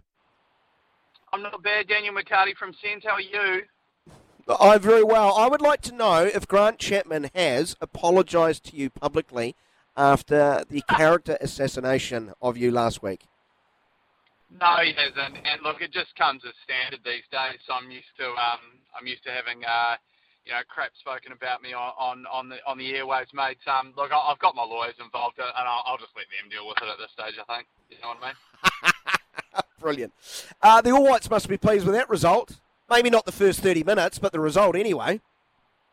Yeah, exactly. Look, one one all against an Irish team that is obviously ranked well ahead of them in, in the world rankings. I know you don't necessarily read everything into world rankings, Daniel, as you know, but um, look, they needed a result, didn't they? They needed some kind of result, and God knows they needed a goal. So I'm pleased they managed to get one this morning. And look, yeah, that's that's the that's the only direction this team really needs to be heading at this stage. So no, no complaints. And you know, I think especially after the performance against uh, against Greece the other morning, um, that's a that's a result they'll they'll be very happy with. I think Daniel. Yeah, indeed. Hey, football fans, don't fret. Uh, Fred going to give us a detailed breakdown after 11 o'clock on that game specifically, but there is a lot of footballing news. Uh, Andrew, really keen to get your reaction to um, Auckland getting two A-League franchises, both a men's and a women's uh, one. Uh, your, your, overall thoughts on what awaits? Yeah, look, overall thoughts. Uh, I thought Bill Foley obviously talked a pretty good game yesterday, and, and, and it's easy to talk a big game when uh, you've got the, the, the finances, I suppose, and, and the track record that this man has in terms of um, taking over sports teams and, and producing success relatively quickly. Do you know what I mean? So, um, fair, fair play to the guy, and, and I hope that some of the things he said yesterday ring true. But he has got one hell of a job on his hands, Daniel. And look, forgive me for being a little bit cynical and perhaps a wee bit negative, but I've seen this movie twice before, and both of those movies were pretty shit, and so I don't have an awful lot of confidence that the third movie uh, in this trilogy is going to be a raging success, if you know what I mean. So, and I mm. think a, a key part of that element, Daniel, is the engagement of Aucklanders and Auckland football fans. Um, so that's where I think this team really has has a challenge on its hands, or this club has a challenge on its hands. And actually, like I, am I'm, I'm sure one of the questions you're perhaps going to ask me is what what what should the name of this club be? And look, without sort of thinking too deeply about it, they need Auckland to be united behind this club. So to me, if there was a perfect name for it, it should probably be Auckland United. Unfortunately, um, that that club already exists as as the result of a merger between two Auckland clubs only a handful of years ago. So I don't know though whether it's possible for perhaps Bill Foley to approach Auckland United and say, how about um, letting me buy the, the naming rights, I suppose, to your club, and you can come up with some other sort of name. But uh, that's just one idea. The other idea I have, which is probably a little bit far-fetched, Daniel, um, and, and I'm sure wouldn't happen, but it's very common, as you'll know, over in Europe in particular, um, for, for sporting clubs um, to have, you know, like, like Barcelona, like Real Madrid, to have, you know, a football club, volleyball teams, handball teams. The best the best and strongest, um, I suppose, brand in New Zealand is the Warriors. So what about the idea of uh, perhaps giving the lending the name to this new club? Interesting. Instant reaction probably coming through in five, four, three, two, one on double eight, double three. I, would personally go with uh, that one of my favourite clubs in Botswana called Miscellaneous.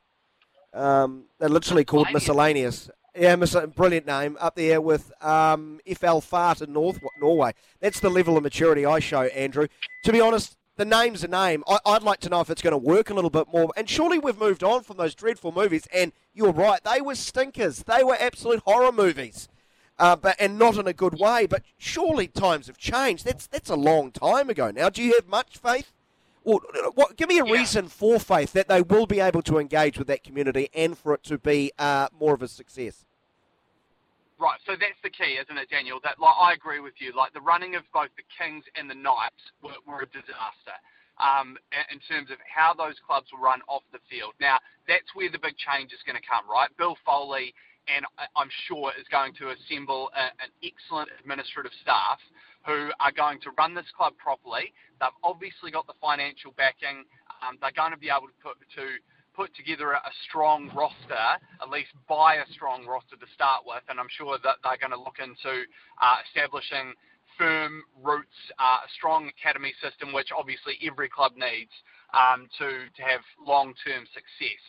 Um, but the key is still going to be the, the, the fundamental problem that, you know, both of those football clubs have had previously, and we've also had with other other sporting codes in this city, is that there is a problem with uh, infrastructure in terms of where this team will play, where this team will be based. Um, I'm not sure if this is exactly true, but I've heard that this team is going to be based in terms of its, its training facilities and everything are going to be on the North Shore, but then they're going to play games at Mount Smart Stadium. Now, that instantly rings alarm bells for me. And again, it comes back to the old conversation. If only we had a waterfront stadium, Daniel, like that would solve so many problems for, for, for this club, for the Warriors, for the Blues, uh, for, for Auckland's NPC team. It would solve all sorts of multi code problems in this city. Perhaps the ship has sailed there, but who knows? When you've got an enormous amount of money coming on board through through this man Bill Foley, you just don't know really what uh, what what might be possible in the city moving forward. Yeah, indeed. There's so many uh, interesting ways to look at this. Uh, we don't really have the time for it now to, to touch on every single one of them. Andrew Gourdie out of Newshub is with us. Uh, maybe maybe they should hire Hamish McLennan. He's available. He'll get you some no, headlines. No one should. He no might burn Daniel, down the house. No he might should, burn down everything. No one should hire Hamish McLennan. No one should hire Hamish McLennan. Hamish McLennan should retire, and I'm sure I'm sure he's got a lot of money. He can retire to some some beautiful waterfront property and, and on the Sydney beaches um, and just sail off into the sunset. Um, he should have had nothing to do with Rugby Australia to start with.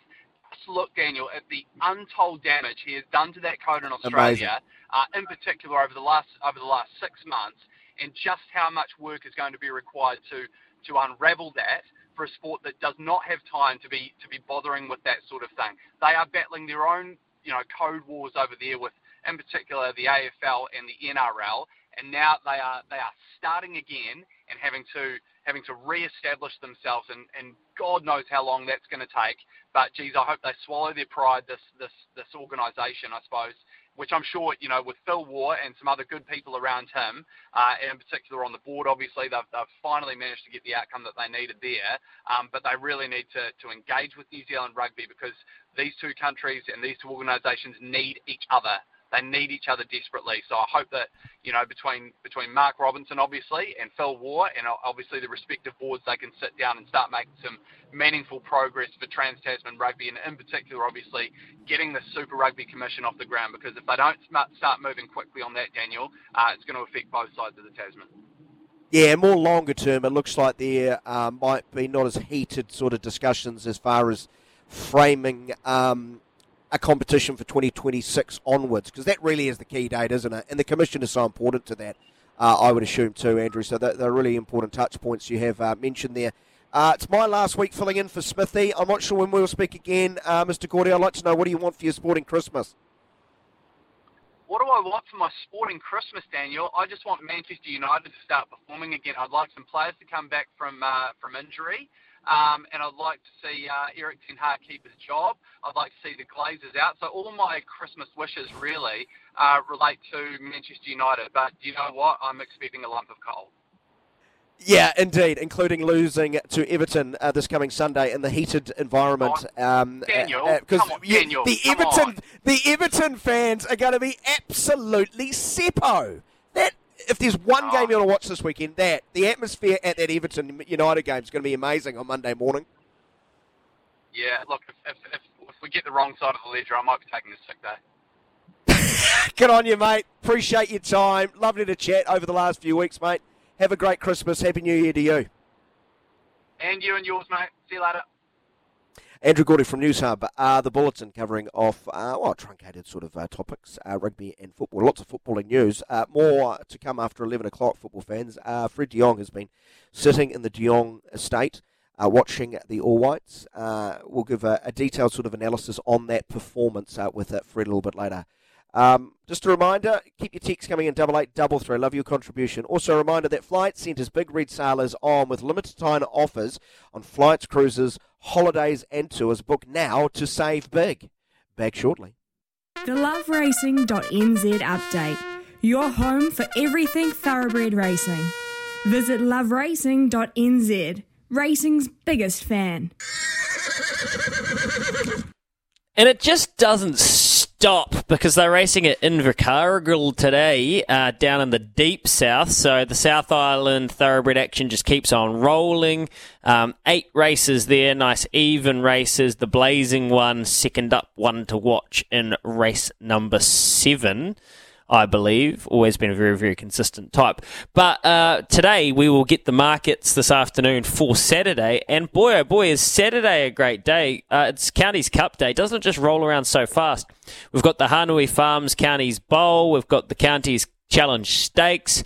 We've got, how's this? The Dunstan Horse Feeds Auckland Thoroughbred Breeder Stakes worth $225,000. A weight for age fillies and mares race over 1400 There's only I've only got eight horses that are in the field. I mean, what are we doing here? The prize money's up. Surely there's some fillies and mares that want to get a piece of that. Anyway, the fields are strong, and then the Counties Cup, we get to see Aquacade go around. A very nice horse. So is Aromatic. So is One Bold Cat. Uh, so is Dionysus. Um, there's lots of good horses, and obviously the old boy Group 1 winner, Defibrillate, the nine year old going around. So, wonderful day at Counties. And thoroughbred action will just keep on going. Loveracing.nz is where I do my form. It's where I did all my form during Cup Week, and I tried very hard for you, and I was glad to get a result. I can't wait to see um, what they do with Maria Farina. I hope she backs into, or she goes into this telegraph down the chute. We talked to Stephen Hunt about that yesterday. Daniel. So that's the latest in thoroughbred action racing in the deep south today. Uh, thank you very much, Louis. Do appreciate that. Uh, that is your Love Racing update. Grab your mates, get on course, visit events.loveracing.nz to find a race day near you. Uh, double eight double three. Keep your messages coming through, even yours, Craig. Nice booing. I'll get to that in just a moment. Uh, Fred De Jong's going to join us though after the news. It is 11 a.m.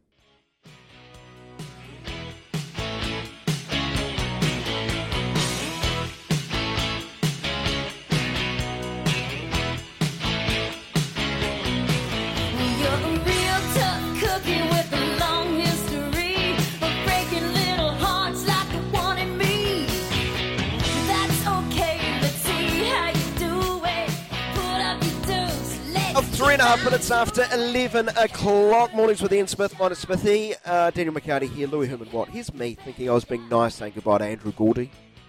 And goodbye. I'm not sure I was going to speak to him again before the end of the year because I'm just a fill in host. I finish at the end of the week. But that doesn't stop Craig booing me, Louis. Come on, Daniel. November 22nd, you're already with the uh, Christmas wish- wishes. Boo! Craig uh, you might be right because I've just checked my diary. I think I'm filling in for Smithy one more time before Christmas. And what's the chances Andrew Gourdie's going to be on that show? Probably high now that I've actually said it. Uh, have a wonderful, have a wonderful holiday season, Craig. Boo! Uh, Rory writes, how about the Auckland road cones? All the Auckland fuel hikes. Very good, Rory.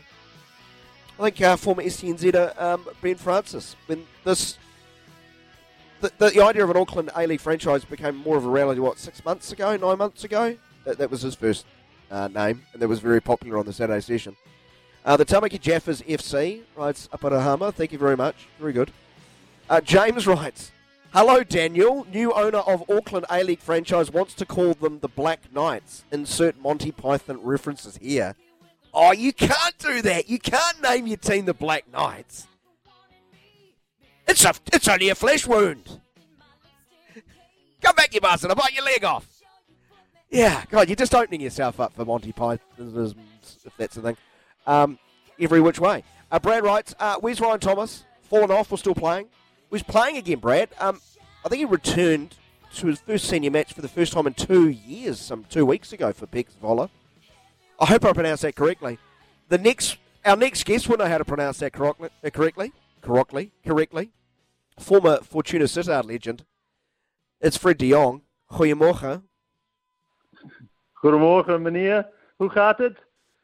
Heel goed, dankjewel. Heel goed. Especially um, because the All Whites got a result, a positive result against Ireland, for which we are, uh, which we have you on for, Fred, to talk about this game.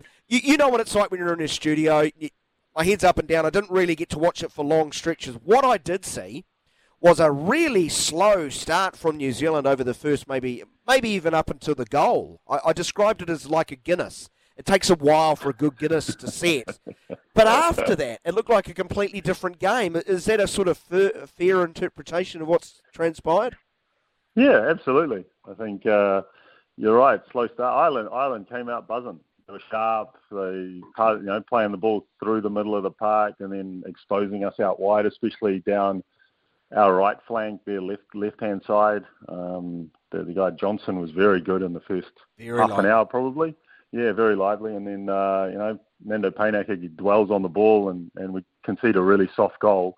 Um, and then I think Ireland thought, oh well, this is this is going to be quite easy, and just buttoned off, and that allowed us a lot of. A, there's a lot more space in the game. It was so open, uh, and we took advantage of that and started to you know grew into the game. And I think the last five or ten minutes of the first half, and then the whole of the second half, I thought we um, we exposed them time and time again. And uh, and you know, especially when we get Sarpreet on the ball facing forward, I think um, we're very very good. And I think um, one of the for me one of the takeaways out of this game is Sarpreet's got to play in the centre of the park or float around the middle of the park as opposed to being stuck out wide. And because uh, he's way more effective when he when he's coming inside and picking up the ball and then trying to thread balls through because uh, when he does that, he looks like a you know a top class player. Well, you've got to question number six on my list uh, a little bit early. How, how have you enjoyed how they've deployed Sarpreet Singh? Because he he does he, a left footed, um, genuine creativity. We've been blessed with those a lot over the years. Did he creep inside a little bit more? Did he become a little bit more of a central figure rather than sticking out on that right?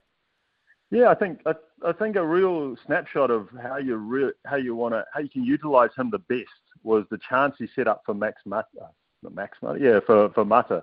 Um, you know where he's picked up the ball, middle of the park, turned and, and facing forward, and just slides this this beautifully weighted pass into the run of Mata, and you know um, he you know shoots and the keeper saves it. But uh, you know, really good opportunity, and if you can get him into those sort of positions consistently, then there's the service that you want to get into Chris Wood, and I think um, you know that that that shows how New Zealand um, can unlock defences as opposed to uh, I think in recent games we've been trying to get the ball wide and whip in crosses, and it's like it's too easy to defend that and you've got to have more strings to your bow.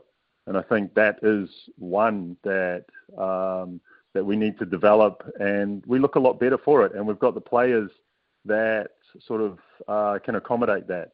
But I think what it does mean then is you've got to say, okay, who are the who are the midfielders playing behind Sarpreet? Because I think in the first half, they, you know, they've got Stamenic, Bell, and Garbutt. Garbutt. And and yeah, and then you've got you know, so and then so because of that, Sarpreet's sitting out wide, and I think something's got to change in there to to accommodate Singh. Uh, Ireland come out firing. To that point you made, um, probably expected uh, much change side. They've had the disappointment of the European uh, qualification. Um, you know that they got the job done against the Netherlands in the sense they needed to lose.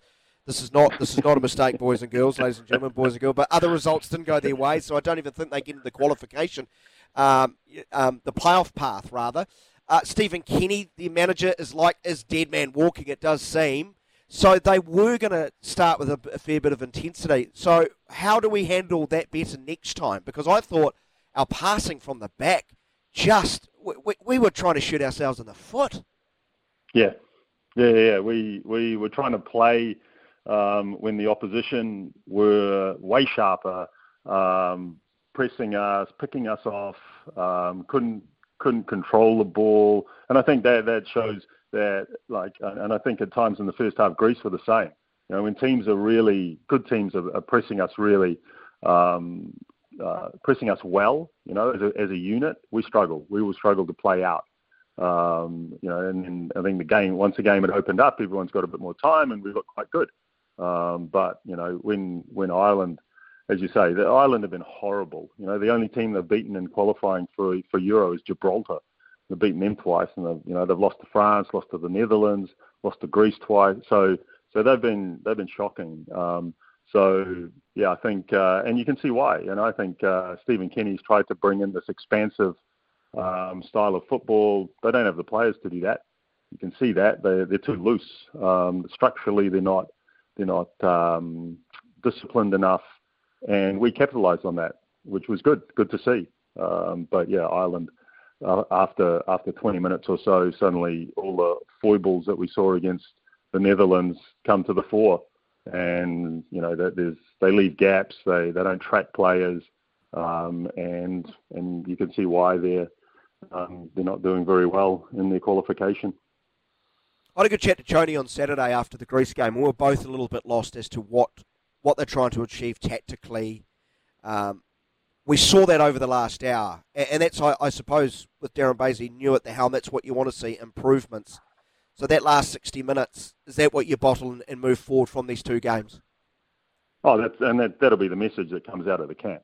Um, definitely, you know, I think uh, you could see early on we tried to press, we were trying to press high, um, and Ireland just passing through us. Um, so I think you know it's, it's it's it's an interesting one because if you you know, when you when you play like that um, against an island, the the Pacific Island teams, you will do really well. If you press them high, they just can't live with that, and you win the ball high up the park, and then you know they're they're all over the place, and and you'll probably um, score goals from that. Um, and that's all we need to do to qualify for the World Cup. Uh, but once we get to the World Cup, we have to be better than how we showed in the first part of this game um, and more like what we saw in the in the back half of the game. Um, but we will we will come up certainly come up against better teams than we saw against the, the, Irish were uh, today. Um, so so yeah, I mean it's that it's that conundrum, isn't it? When you're in when you your Confederations Oceania, um, the bar's pretty low, and um, so we you know these games are important because you want to set your standards a bit higher than um, what it's going to take to qualify for the World Cup excuse my ignorance, and, and, this might have just missed me, might have just slipped through my fingers like I'm um, an out of form goalkeeper. Has OFC been guaranteed a spot, like a full spot? Yes. For twenty, yes. and, and so so that is set in stone. Fantastic, because yep. I, I just don't trust FIFA to, to change that um, and, and, still make us qualify. But that would make sense, wouldn't it? So you you win Oceania, you're in yep. the World Cup.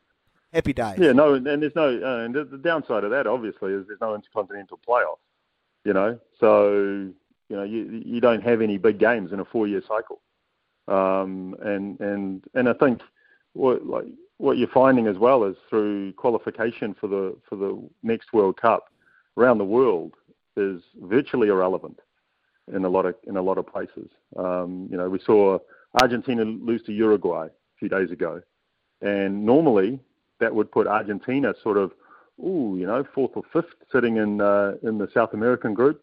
Well, seven qualify, so it's like don't worry about it, lads.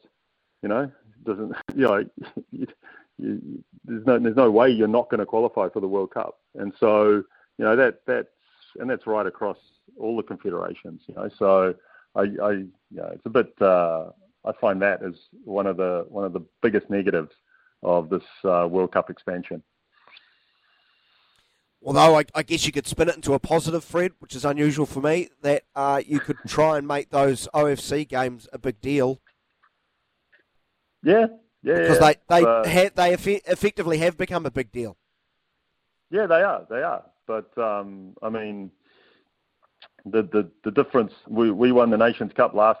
We won the Nations Cup final last time around five 0 So, you know, you, you're looking at that going if you're winning a final 5 0, then um, there's not much competition in the in the region. And so that's. Hey, it doesn't you know, stop the Australian cricketers enjoying beating England 5 0 in an Ashes series, mate.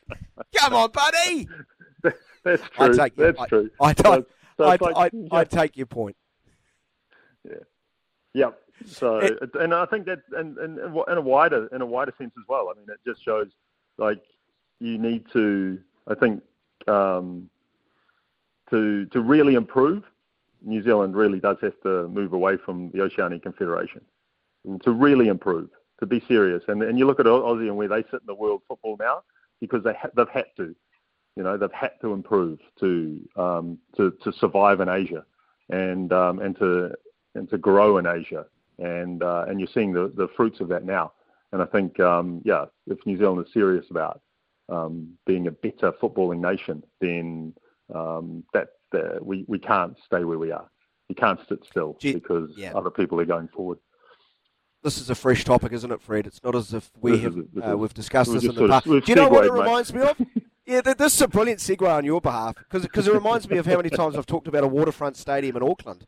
Um, and guess what? We've, we've got a new entity on board who's who's taken all of three minutes to bring up a waterfront stadium in Auckland. Of course, there Exactly. is a new A League. There is A League franchises coming to Auckland. All right, Fred, how optimistic are you that this is going to be far far better, knowing full well the bar was incredibly low with the Knights and the Kings? Sorry to say, mate. Um, that, that this will be a success. Thanks, mate. Have times have, have times moved on? I was doing my best. I'm sorry. I'm sorry. I say Sorry, to all the listeners, I apologize. Sorry, Youngan. it's all Fred's fault. Uh, there's um there's one key difference between the past and the present, uh, and that's the, obviously the money. And I think that's um yeah that, that Well, they have them. They actually have it they, this time. They have it. They have it, um, and it's just a question of how much of it they're going to spend. Um, and I think that that's the key difference because um, the night, the Kings, the Knights was always on a shoestring, um, was always struggling, and I think this is very different. And I think um, you know for someone to take a, an ice hockey expansion team in the US and then win the Stanley Cup in six years um, sort of speaks volumes about what's possible with the Auckland A League franchise, um, because that's no mean feat.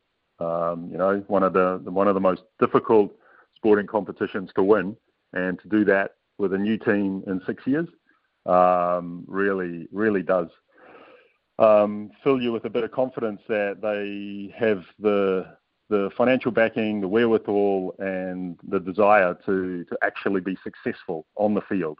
And um, and I think even um, when you look at the Phoenix, um, I think you know the it's no no um, it's no no uh, secret that the Phoenix have cut their budgets, um, and I think you know the Auckland side can be a real point point of difference um, for the New Zealand for the A League in New Zealand. And uh, yeah, it was uh, it was not, it was good to see Jim uh, Bill Foley very bullish last night at the the function where he did a Q and A.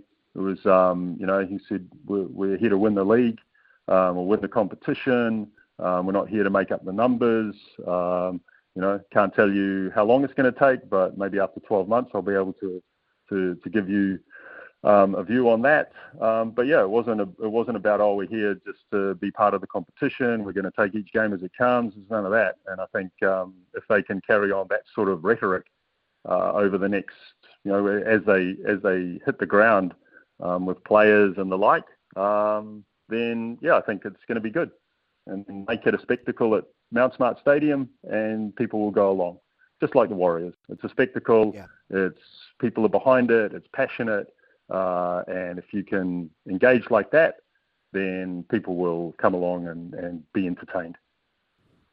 Well, he's guaranteed five overseas import slots to be filled and two marquees. He guaranteed that, didn't he? So it's going to be fun, whatever happens.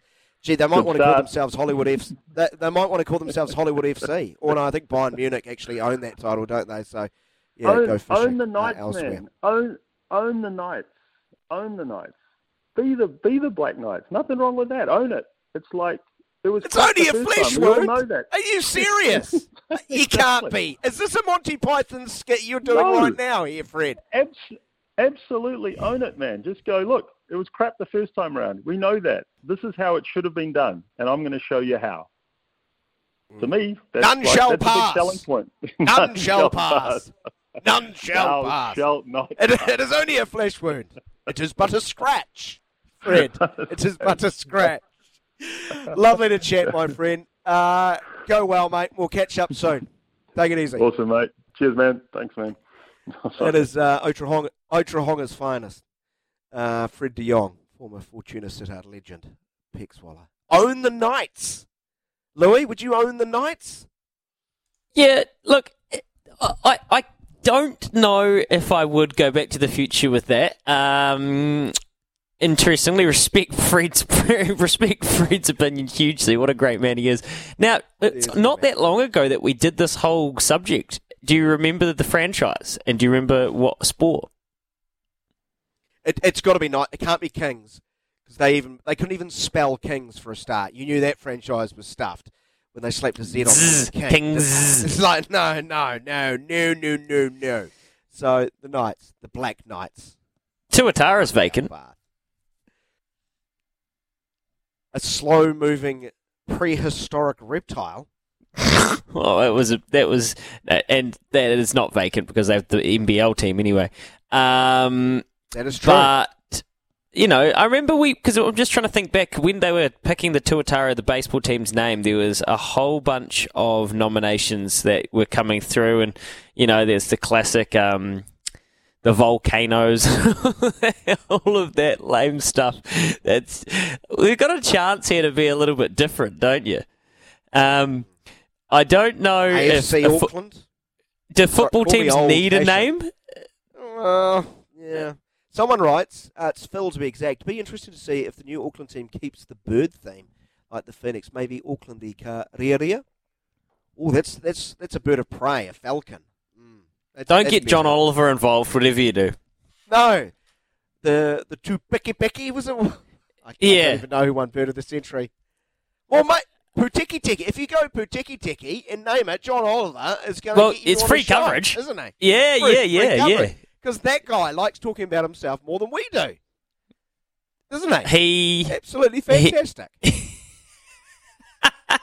did just it, you know i saw that on the news last night they got $600000 in um, donations from it so you know you kind of have to grit your teeth and bear it but boy oh boy did he turn our bird of the century into a, uh, a gimmick on a, t- a late night american tv show which is highly punishing Brilliant. We've got Dino, a D I N O. Um, Andrew, no, it's the Auckland Volcanoes now. Go away, Fred. Let's go, Volcanoes. Um, Carlos, Morning Snake. I'm happy to open up the discussion on the impending top of the table clash between Man City and Liverpool. This game potentially could be a portent of things to come. May l- the at the pointy end of the EPL next May, Jurgen Klopp's Liverpool have been only true nemesis of City's success in recent seasons. A must watch. You'll never walk alone, writes Carlos in Christchurch. Uh, I guess the, the only good thing about the time of that game, it's it's a little bit of an easier entry point for us in this part of the world, because once again the English Premier League has decided to play that like at eleven o'clock in the was it twelve thirty Saturday morning uh, in the UK because basically it's the biggest game of the weekend and they don't want hooligans to get pissed and, and cause crap, I guess.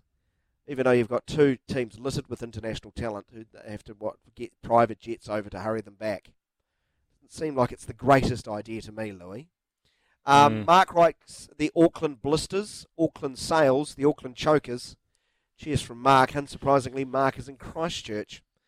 Um, I predict another. F- I predict another failed prediction from the mouth of the South. Writes Barry. Oh, Dean is delusional. I'm in Queenstown right now, and it has taken me 27 minutes to move 6k. Ks. That was Dean who suggested that the team should be in Queenstown. Well, at least you could call them a good name, the Queenstown Vines or the Queenstown Vinos or Pinos. I mean, you could, that, and that would be right on Fo- in Foley's wheelhouse, wouldn't it? Geez, I didn't realise this bloke has so much investment in New Zealand to the point that he owns the company that owns Solbar. So, um, who knows? I mean, it'd be a good time. I tell you what, you would love to be a player involved in this team because you know where your end of year do would be. The best bar in the viaduct. And, and understand. Sorry, Leo. Understand how the A. understand Oh. how the A League works. You have only a Text select amount of a, a select amount of roster spots for for non-Australians and New Zealanders. You have a salary cap. You can sign a marquee that goes over and above the cap. Your your owner Auckland have has guaranteed you've got two marquees. Hold them to that. Hold them to that. I will. I would say hold them to that. Um, and New Zealand players and Australian players are going to benefit because there's, um, there's more money in the pot to be shared around, and there is such an importance on New Zealand and Australian talent in that competition. Uh, thank you, everyone. Keep them coming in. Uh, it's, it's great to be able to talk, um, you know, talk back and text about football. amazing, amazing, amazing. You know, considering the amount of players that we have in this country, and finally the football community actually talking about football going on in this part of the world. Excellent. Twenty-five after eleven. Turn up the volume. We're crossing live to the sports desk. What's fresh? What's making waves? Let's find out. It's time for the Polaris Sports Desk with Polaris. Special offers are on at your local Polaris dealer. Here is the dealer of the news, Louis Herman Watt.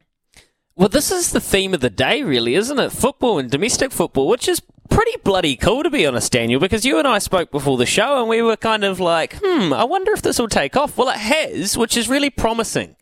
And it shows how far we've all come as a station and a community.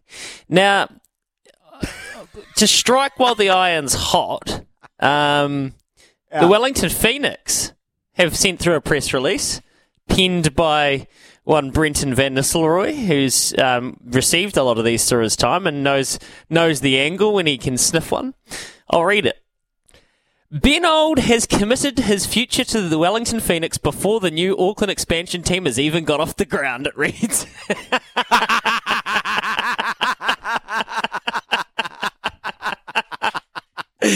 Ah, utterly, BB. utterly, ut- utterly unnecessary.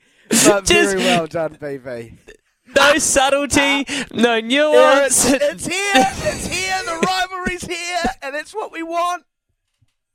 just lean straight into it. The attacking midfielder, he goes on, who is coming off contract at the end of the season, has re signed with the Wellington Phoenix until the end of the 26 27 Isuzu Ute A League. Old, 21. Grew up in Auckland, but has been in Wellington for the past six years since joining the club's academy as a 15 year old.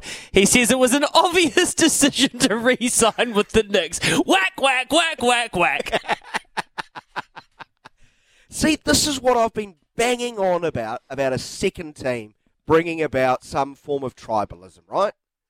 Like, and, and I, I thought it would be in the Aussie NBL. I thought the Saints would be the first team. Then I then I thought it was going to be a rugby league side. Um, I, I don't really. I want one in each because I just think it's the one thing we've lacked in the in those uh, competitions is some sort of rivalry. And, you know, may, maybe eventually down the road we'll have a team in the South Island. Louis Herman Watt can be um, you know, their official cheerleader, if not CEO, Wow. and he can he can write press releases just like that. Um, Oh, so brilliant. Well, good. well, that is good, isn't it? The, the, the Yeah, it is. Spirit. Yeah, they have. And I would love a team down here. Look, the, the beauty is we're we're going to be ahead of the pack um, down here because we don't have to get into these. And it, don't worry, it was agonising to get to this point, but we don't have to get into these, you know, what ifs and and uh, awkward, queasy conversations about Stadia because I went down to see Te Kaha recently because the the war- the Warriors, Daniel, Cam George did not muck around um, signing on with the the new stadium down here. They want to be the the first game played at the opening of the stadium. Um, awesome. If if they can get it, do that. So that'll be cool. Um, the Crusaders will obviously have it. I'd love to see some football being played here. Now, um, elsewhere, this is really interesting news around SailGP. So, speaking of Auckland, you've had one win today, but you've definitely had a, a bit of a, a niggle. Auckland Unlimited has announced that SailGP won't go ahead in Auckland next March after the quote unavailability of Wynyard Point land as a spectator facility proved to be a barrier in holding the event in Auckland. So Carl Budge's whole idea was they were going to have SailGP event pretty much bang right there underneath the harbour bridge, right on Wynyard Point. Um, it's they say SailGP continues to work with its partners, including the relevant local and central government agencies, to progress planning for its season four New Zealand event, which is next March, 23, 24 March. We will sh- share more information as soon as it is available. I don't know how much time they need to get the Lyttelton um, site back available. I know that it was a, a massive event to shut down the roads, and it was such a good time at Lyttelton. The spectating, uh, like right there on the uh, down on the port, you were right there. The spectating um, spots they had were just fantastic. But I don't know how hard that is going to be to re-secure. I think that's really disappointing for them because they had pretty much all but confirmed that they were going to be in Auckland, and they thought that they had that land available. So that is a little bit of a nigger and a, ni- niggle, niggle, niggle, and a. Uh, a, a real blow for the sailing community, which is massive up there in Auckland, who we saw come out during the last America's Cup. So that's disappointing, Daniel. Thank you very much, Louis. Uh, that is disappointing. Um, that was the Polaris Sports Desk. I get a free roof, windscreen, rear panel, wiper kit, and tow hitch valued at $5,000 on a Polaris Ranger 1000. Let's get to the text messages. Oh, shots fired here. I like it. Don't get too excited about Foley. He's an Amer- I don't know why I'm adding this tone. It just feels like it's appropriate. Um, I should read it like this. Don't get too excited about Foley. He's an American and he owns Bournemouth, who sacked Eddie Howe, then gets relegated. Smallest stadium in the league after Luton. Americans don't know how to run football clubs. Glazers, Boehly, Stan Kroenke, just to name a few examples. As a Liverpool supporter, I can tell you I quite like my American owners. And no one likes a corrector. I love them. Eddie Howe was sacked a full two years before Sid Foley owned Bournemouth. But hey, who am I to critique? Brad writes Auckland Athletic, Auckland Rangers, AFC Auckland, North Islanders, Northern Islanders. I, I'm a traditionalist. AFC Bournemouth, AFC Auckland. There's a bit of symmetry there for the for the for the marketing departments uh, to get amongst. Uh, at least we can have a derby now, a Kiwi Classic derby, Phoenix versus the Volcanoes. Come on, the Volcanoes! Um, the Auckland Empire. Good news. I'll go along to watch White Skin. Oh, what about the Auckland Evil Empire? That's good. You like that one, Louis? I, I, I don't I don't mind that. Um, I did see one on Twitter earlier today. I don't know whether I'll be able to find it in time to credit it, but they said, okay, well you've got the Golden Knights in in you've got the Golden Knights in uh, Las Vegas. And what does it do all the time in Auckland? Well, it rains all the time. There's always plenty of showers. So why don't you call them the Golden Showers? I'm feeling he's going down that path. Someone else texted, let's go the Knights, then we can all bring shrubs to the games. A shrubbery? That's another Monty Python skit uh, Yep. mentioned from that amazing move, movie. Uh, kids, if you haven't watched it, go. The Auckland Hedgehogs and, and full of pricks on the road. Very good, Rory. Very, very good. Uh, where are we going now? It's 22 minutes away from 12 o'clock. Uh, best I take a break because it is only a flesh wound after all.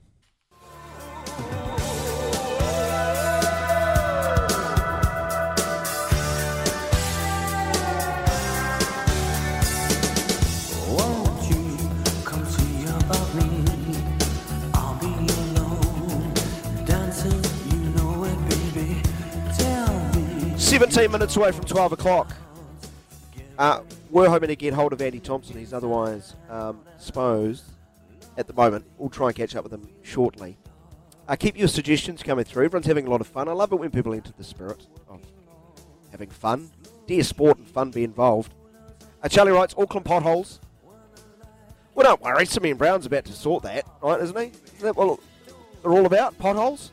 Sorry, I have lots of people are working at Waka Kotahi, and I've been winding them up mightily about what's the pothole count today. Um, Charlie also writes Auckland Cyclone. That makes sense because we actually get cyclones, right? Like one of the biggest pet peeves I have is the hurricanes. A, you don't know how to say your own name, and B, we actually don't get hurricanes in this part of the world. Uh, that's why I never liked the hurricanes. That's why I wouldn't. I would be open to changing it because it's only a name, right, Louis? Yeah. Yeah, well, oh, don't don't make us get back out into the whataboutism when they tried to take the Crusaders' name. Newton Heath, the New York Highlanders. They were around longer than the Crusaders, weren't they, Louis? Now known as Shit, that- Manchester United and New York Yankees. Didn't do them any harm, did it? Uh, but yeah, we're having a bit of fun with names. Someone says the Auckland broken storm water pipes. Well, I could not possi- I could not possibly comment. Being from Wellington, I'm not sure we had a, a working toilet in the whole region for a period last year. When like there was a burst water main every day, it seemed. Well, Wellington, you could definitely couldn't do anything with public bus services, could you? The Wellington bus schedules. Yeah, like seriously. Like one, like for those who are unaware, there's a, there's a there's a suburb that was nicknamed after the bus route, 44, and then they changed that. Like that's how incompetent they were, and, and couldn't read the tea leaves. Incredible. Uh, Auckland, another one, maybe- uh, boys. Ha- yeah, carry on, carry on, Louis. Sorry. No, no, my bad. I was just going to say Auckland cycle lanes. I know that's a very, very popular topic up there. Oh yeah. But down here too, absolutely. It's amazing how cycle lanes can make people lose their minds. Absolutely lose their minds, right? Well, as a recently converted, we sold our car. I'm a full on two two wheel warrior now. Jeez, cycle lanes are so good. How good are cycle lanes? And I and I'm just and that's probably me done. That's probably me done. I'm that's it. The it's been abuse- nice to know everyone. is coming in. Five, four, three, two, one, incoming. Well, I'm a former cyclist from when I lived in the Netherlands 20 odd years ago, and they had uh, amazing cycleways. Uh, I, I, I don't have the guts to, to cycle around Wellington. There's too many hills, too. I'm a bit half-assed. Um, we've got Davo in Crusaderville. Boys, how about the Auckland half-asses? Have, have we had one nice, sensible idea from anyone in your part of the country, Louis, on this? You know what? I Wouldn't don't have thought care. so. Have a bit of fun with it. Have a bit of fun with it. Bit like the Wellington Phoenix did with their press release. Excellent stuff. Excellent stuff. Uh, all right. Uh, have, have you got have you got a, an inside feel on uh, the NRL expansion uh, going to Christchurch? I would hope. Yes, I'm saying that as a Wellingtonian, Louis. What will the team be called? Oh, there was a period of time when Kempe and co were we were um, trying to get the southern bears off the ground. You know, you could tie in the polar bear aspect, and then you had the, the North Sydney bears as well. And we're going to do a, like a co-sharing thing. But I think Papua New Guinea's got that locked up, don't they? That was that was the last mail I saw it, so I'm not sure. The the Warriors certainly have tried to stamp their claim to the south, and I kind of respect it. There was big big um, big support down here for the Warriors when they made their run. I'm sure there was like that in Wellington, though. It's interesting the the Warriors. It's kind of a good comparison because you're a Broncos fan, right? From when the Warriors didn't exist, and lots of people did stayed like that. They didn't leave their old teams for the Warriors. But you know what also pissed me off? They called themselves the New Zealand Warriors and never came to my city. For how long? Just call yourself Auckland. Because that's what you were. I went to watch more Bulldogs games. For years. That's what got my back up. Uh, it really did. It- you know. Lip service. How about the Canterbury Second Crusades? Oh. I don't think you'd be renamed. I don't think you like. I don't. There's a difference between ho- keeping a name and then newly naming teams, right? Uh, yeah, just get rid of the name. The Auckland Wokesters, writes Craig. Uh, the Auckland Prematures. I don't know where Mark's coming from on, on that. Is there a bit of projection there, Mark? Um, the Auckland Rage. I get in a rage just contemplating heading to Auckland traffic. Feeling the rage is just just typing it. Aiden from Whakatane. that, that is it. Hello, Andy Thompson. G'day, mate. How you going? Have you caught up on your Good, sleep? mate. No, I'm absolutely mad. Um, I've absolutely crazy. Uh, last week, I thought I was back on track last week. Then you know, commentated the semi-final and then stayed up and basically watched every ball of the final. Um, so I've lost my mind a little bit. How many of the 32 pills did you use?